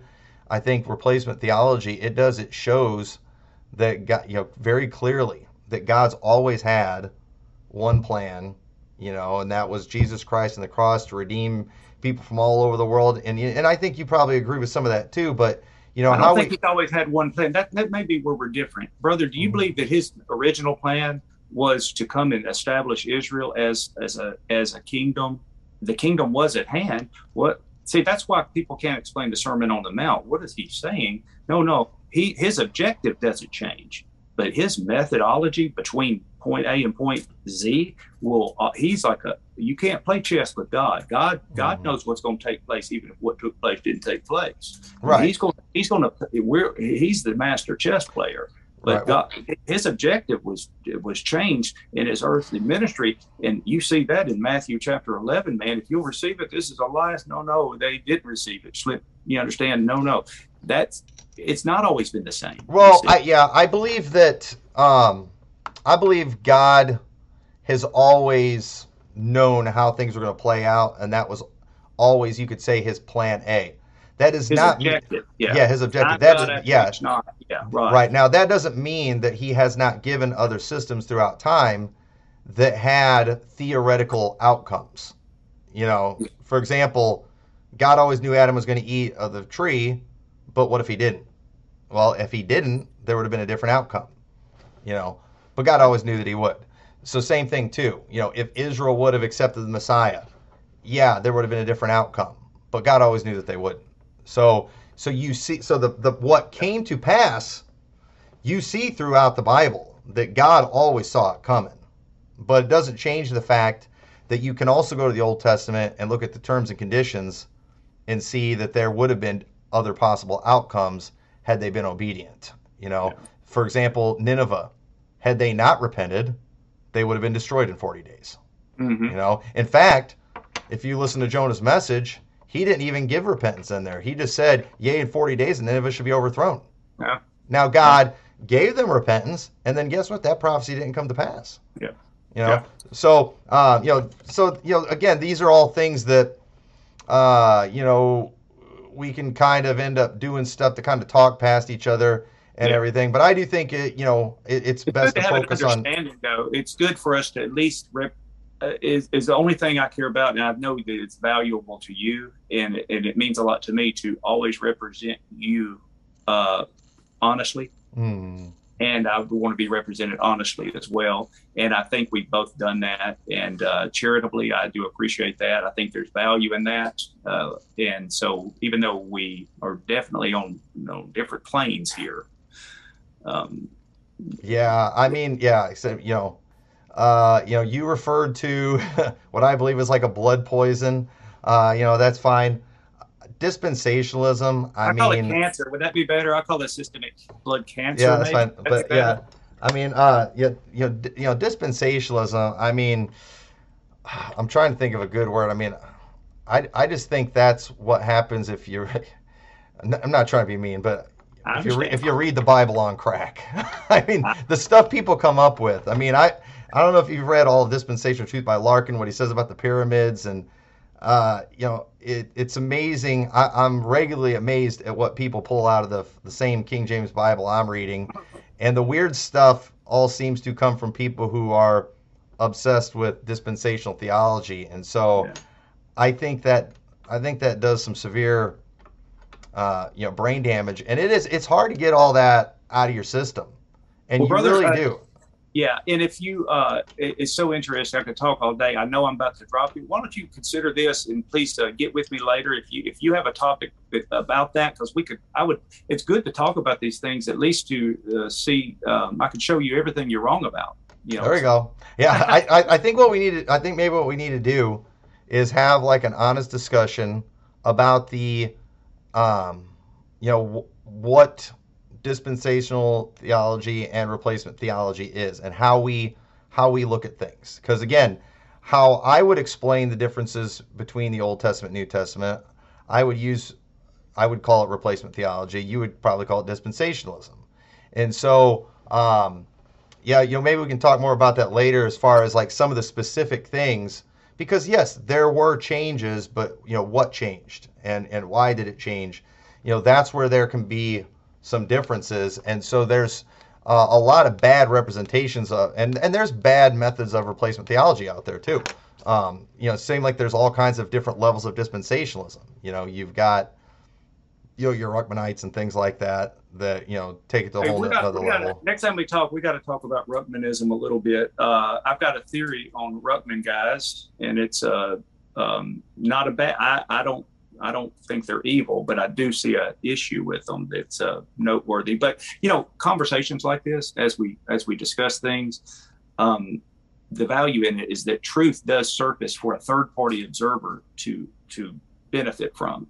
Mm-hmm. That I think we both see that. So if there is edification, hey, even for me, getting challenged and edified, it's if I can walk away a stronger Bible student because of a conversation. It's well worth it. Mm. So I hope we can agree on that part.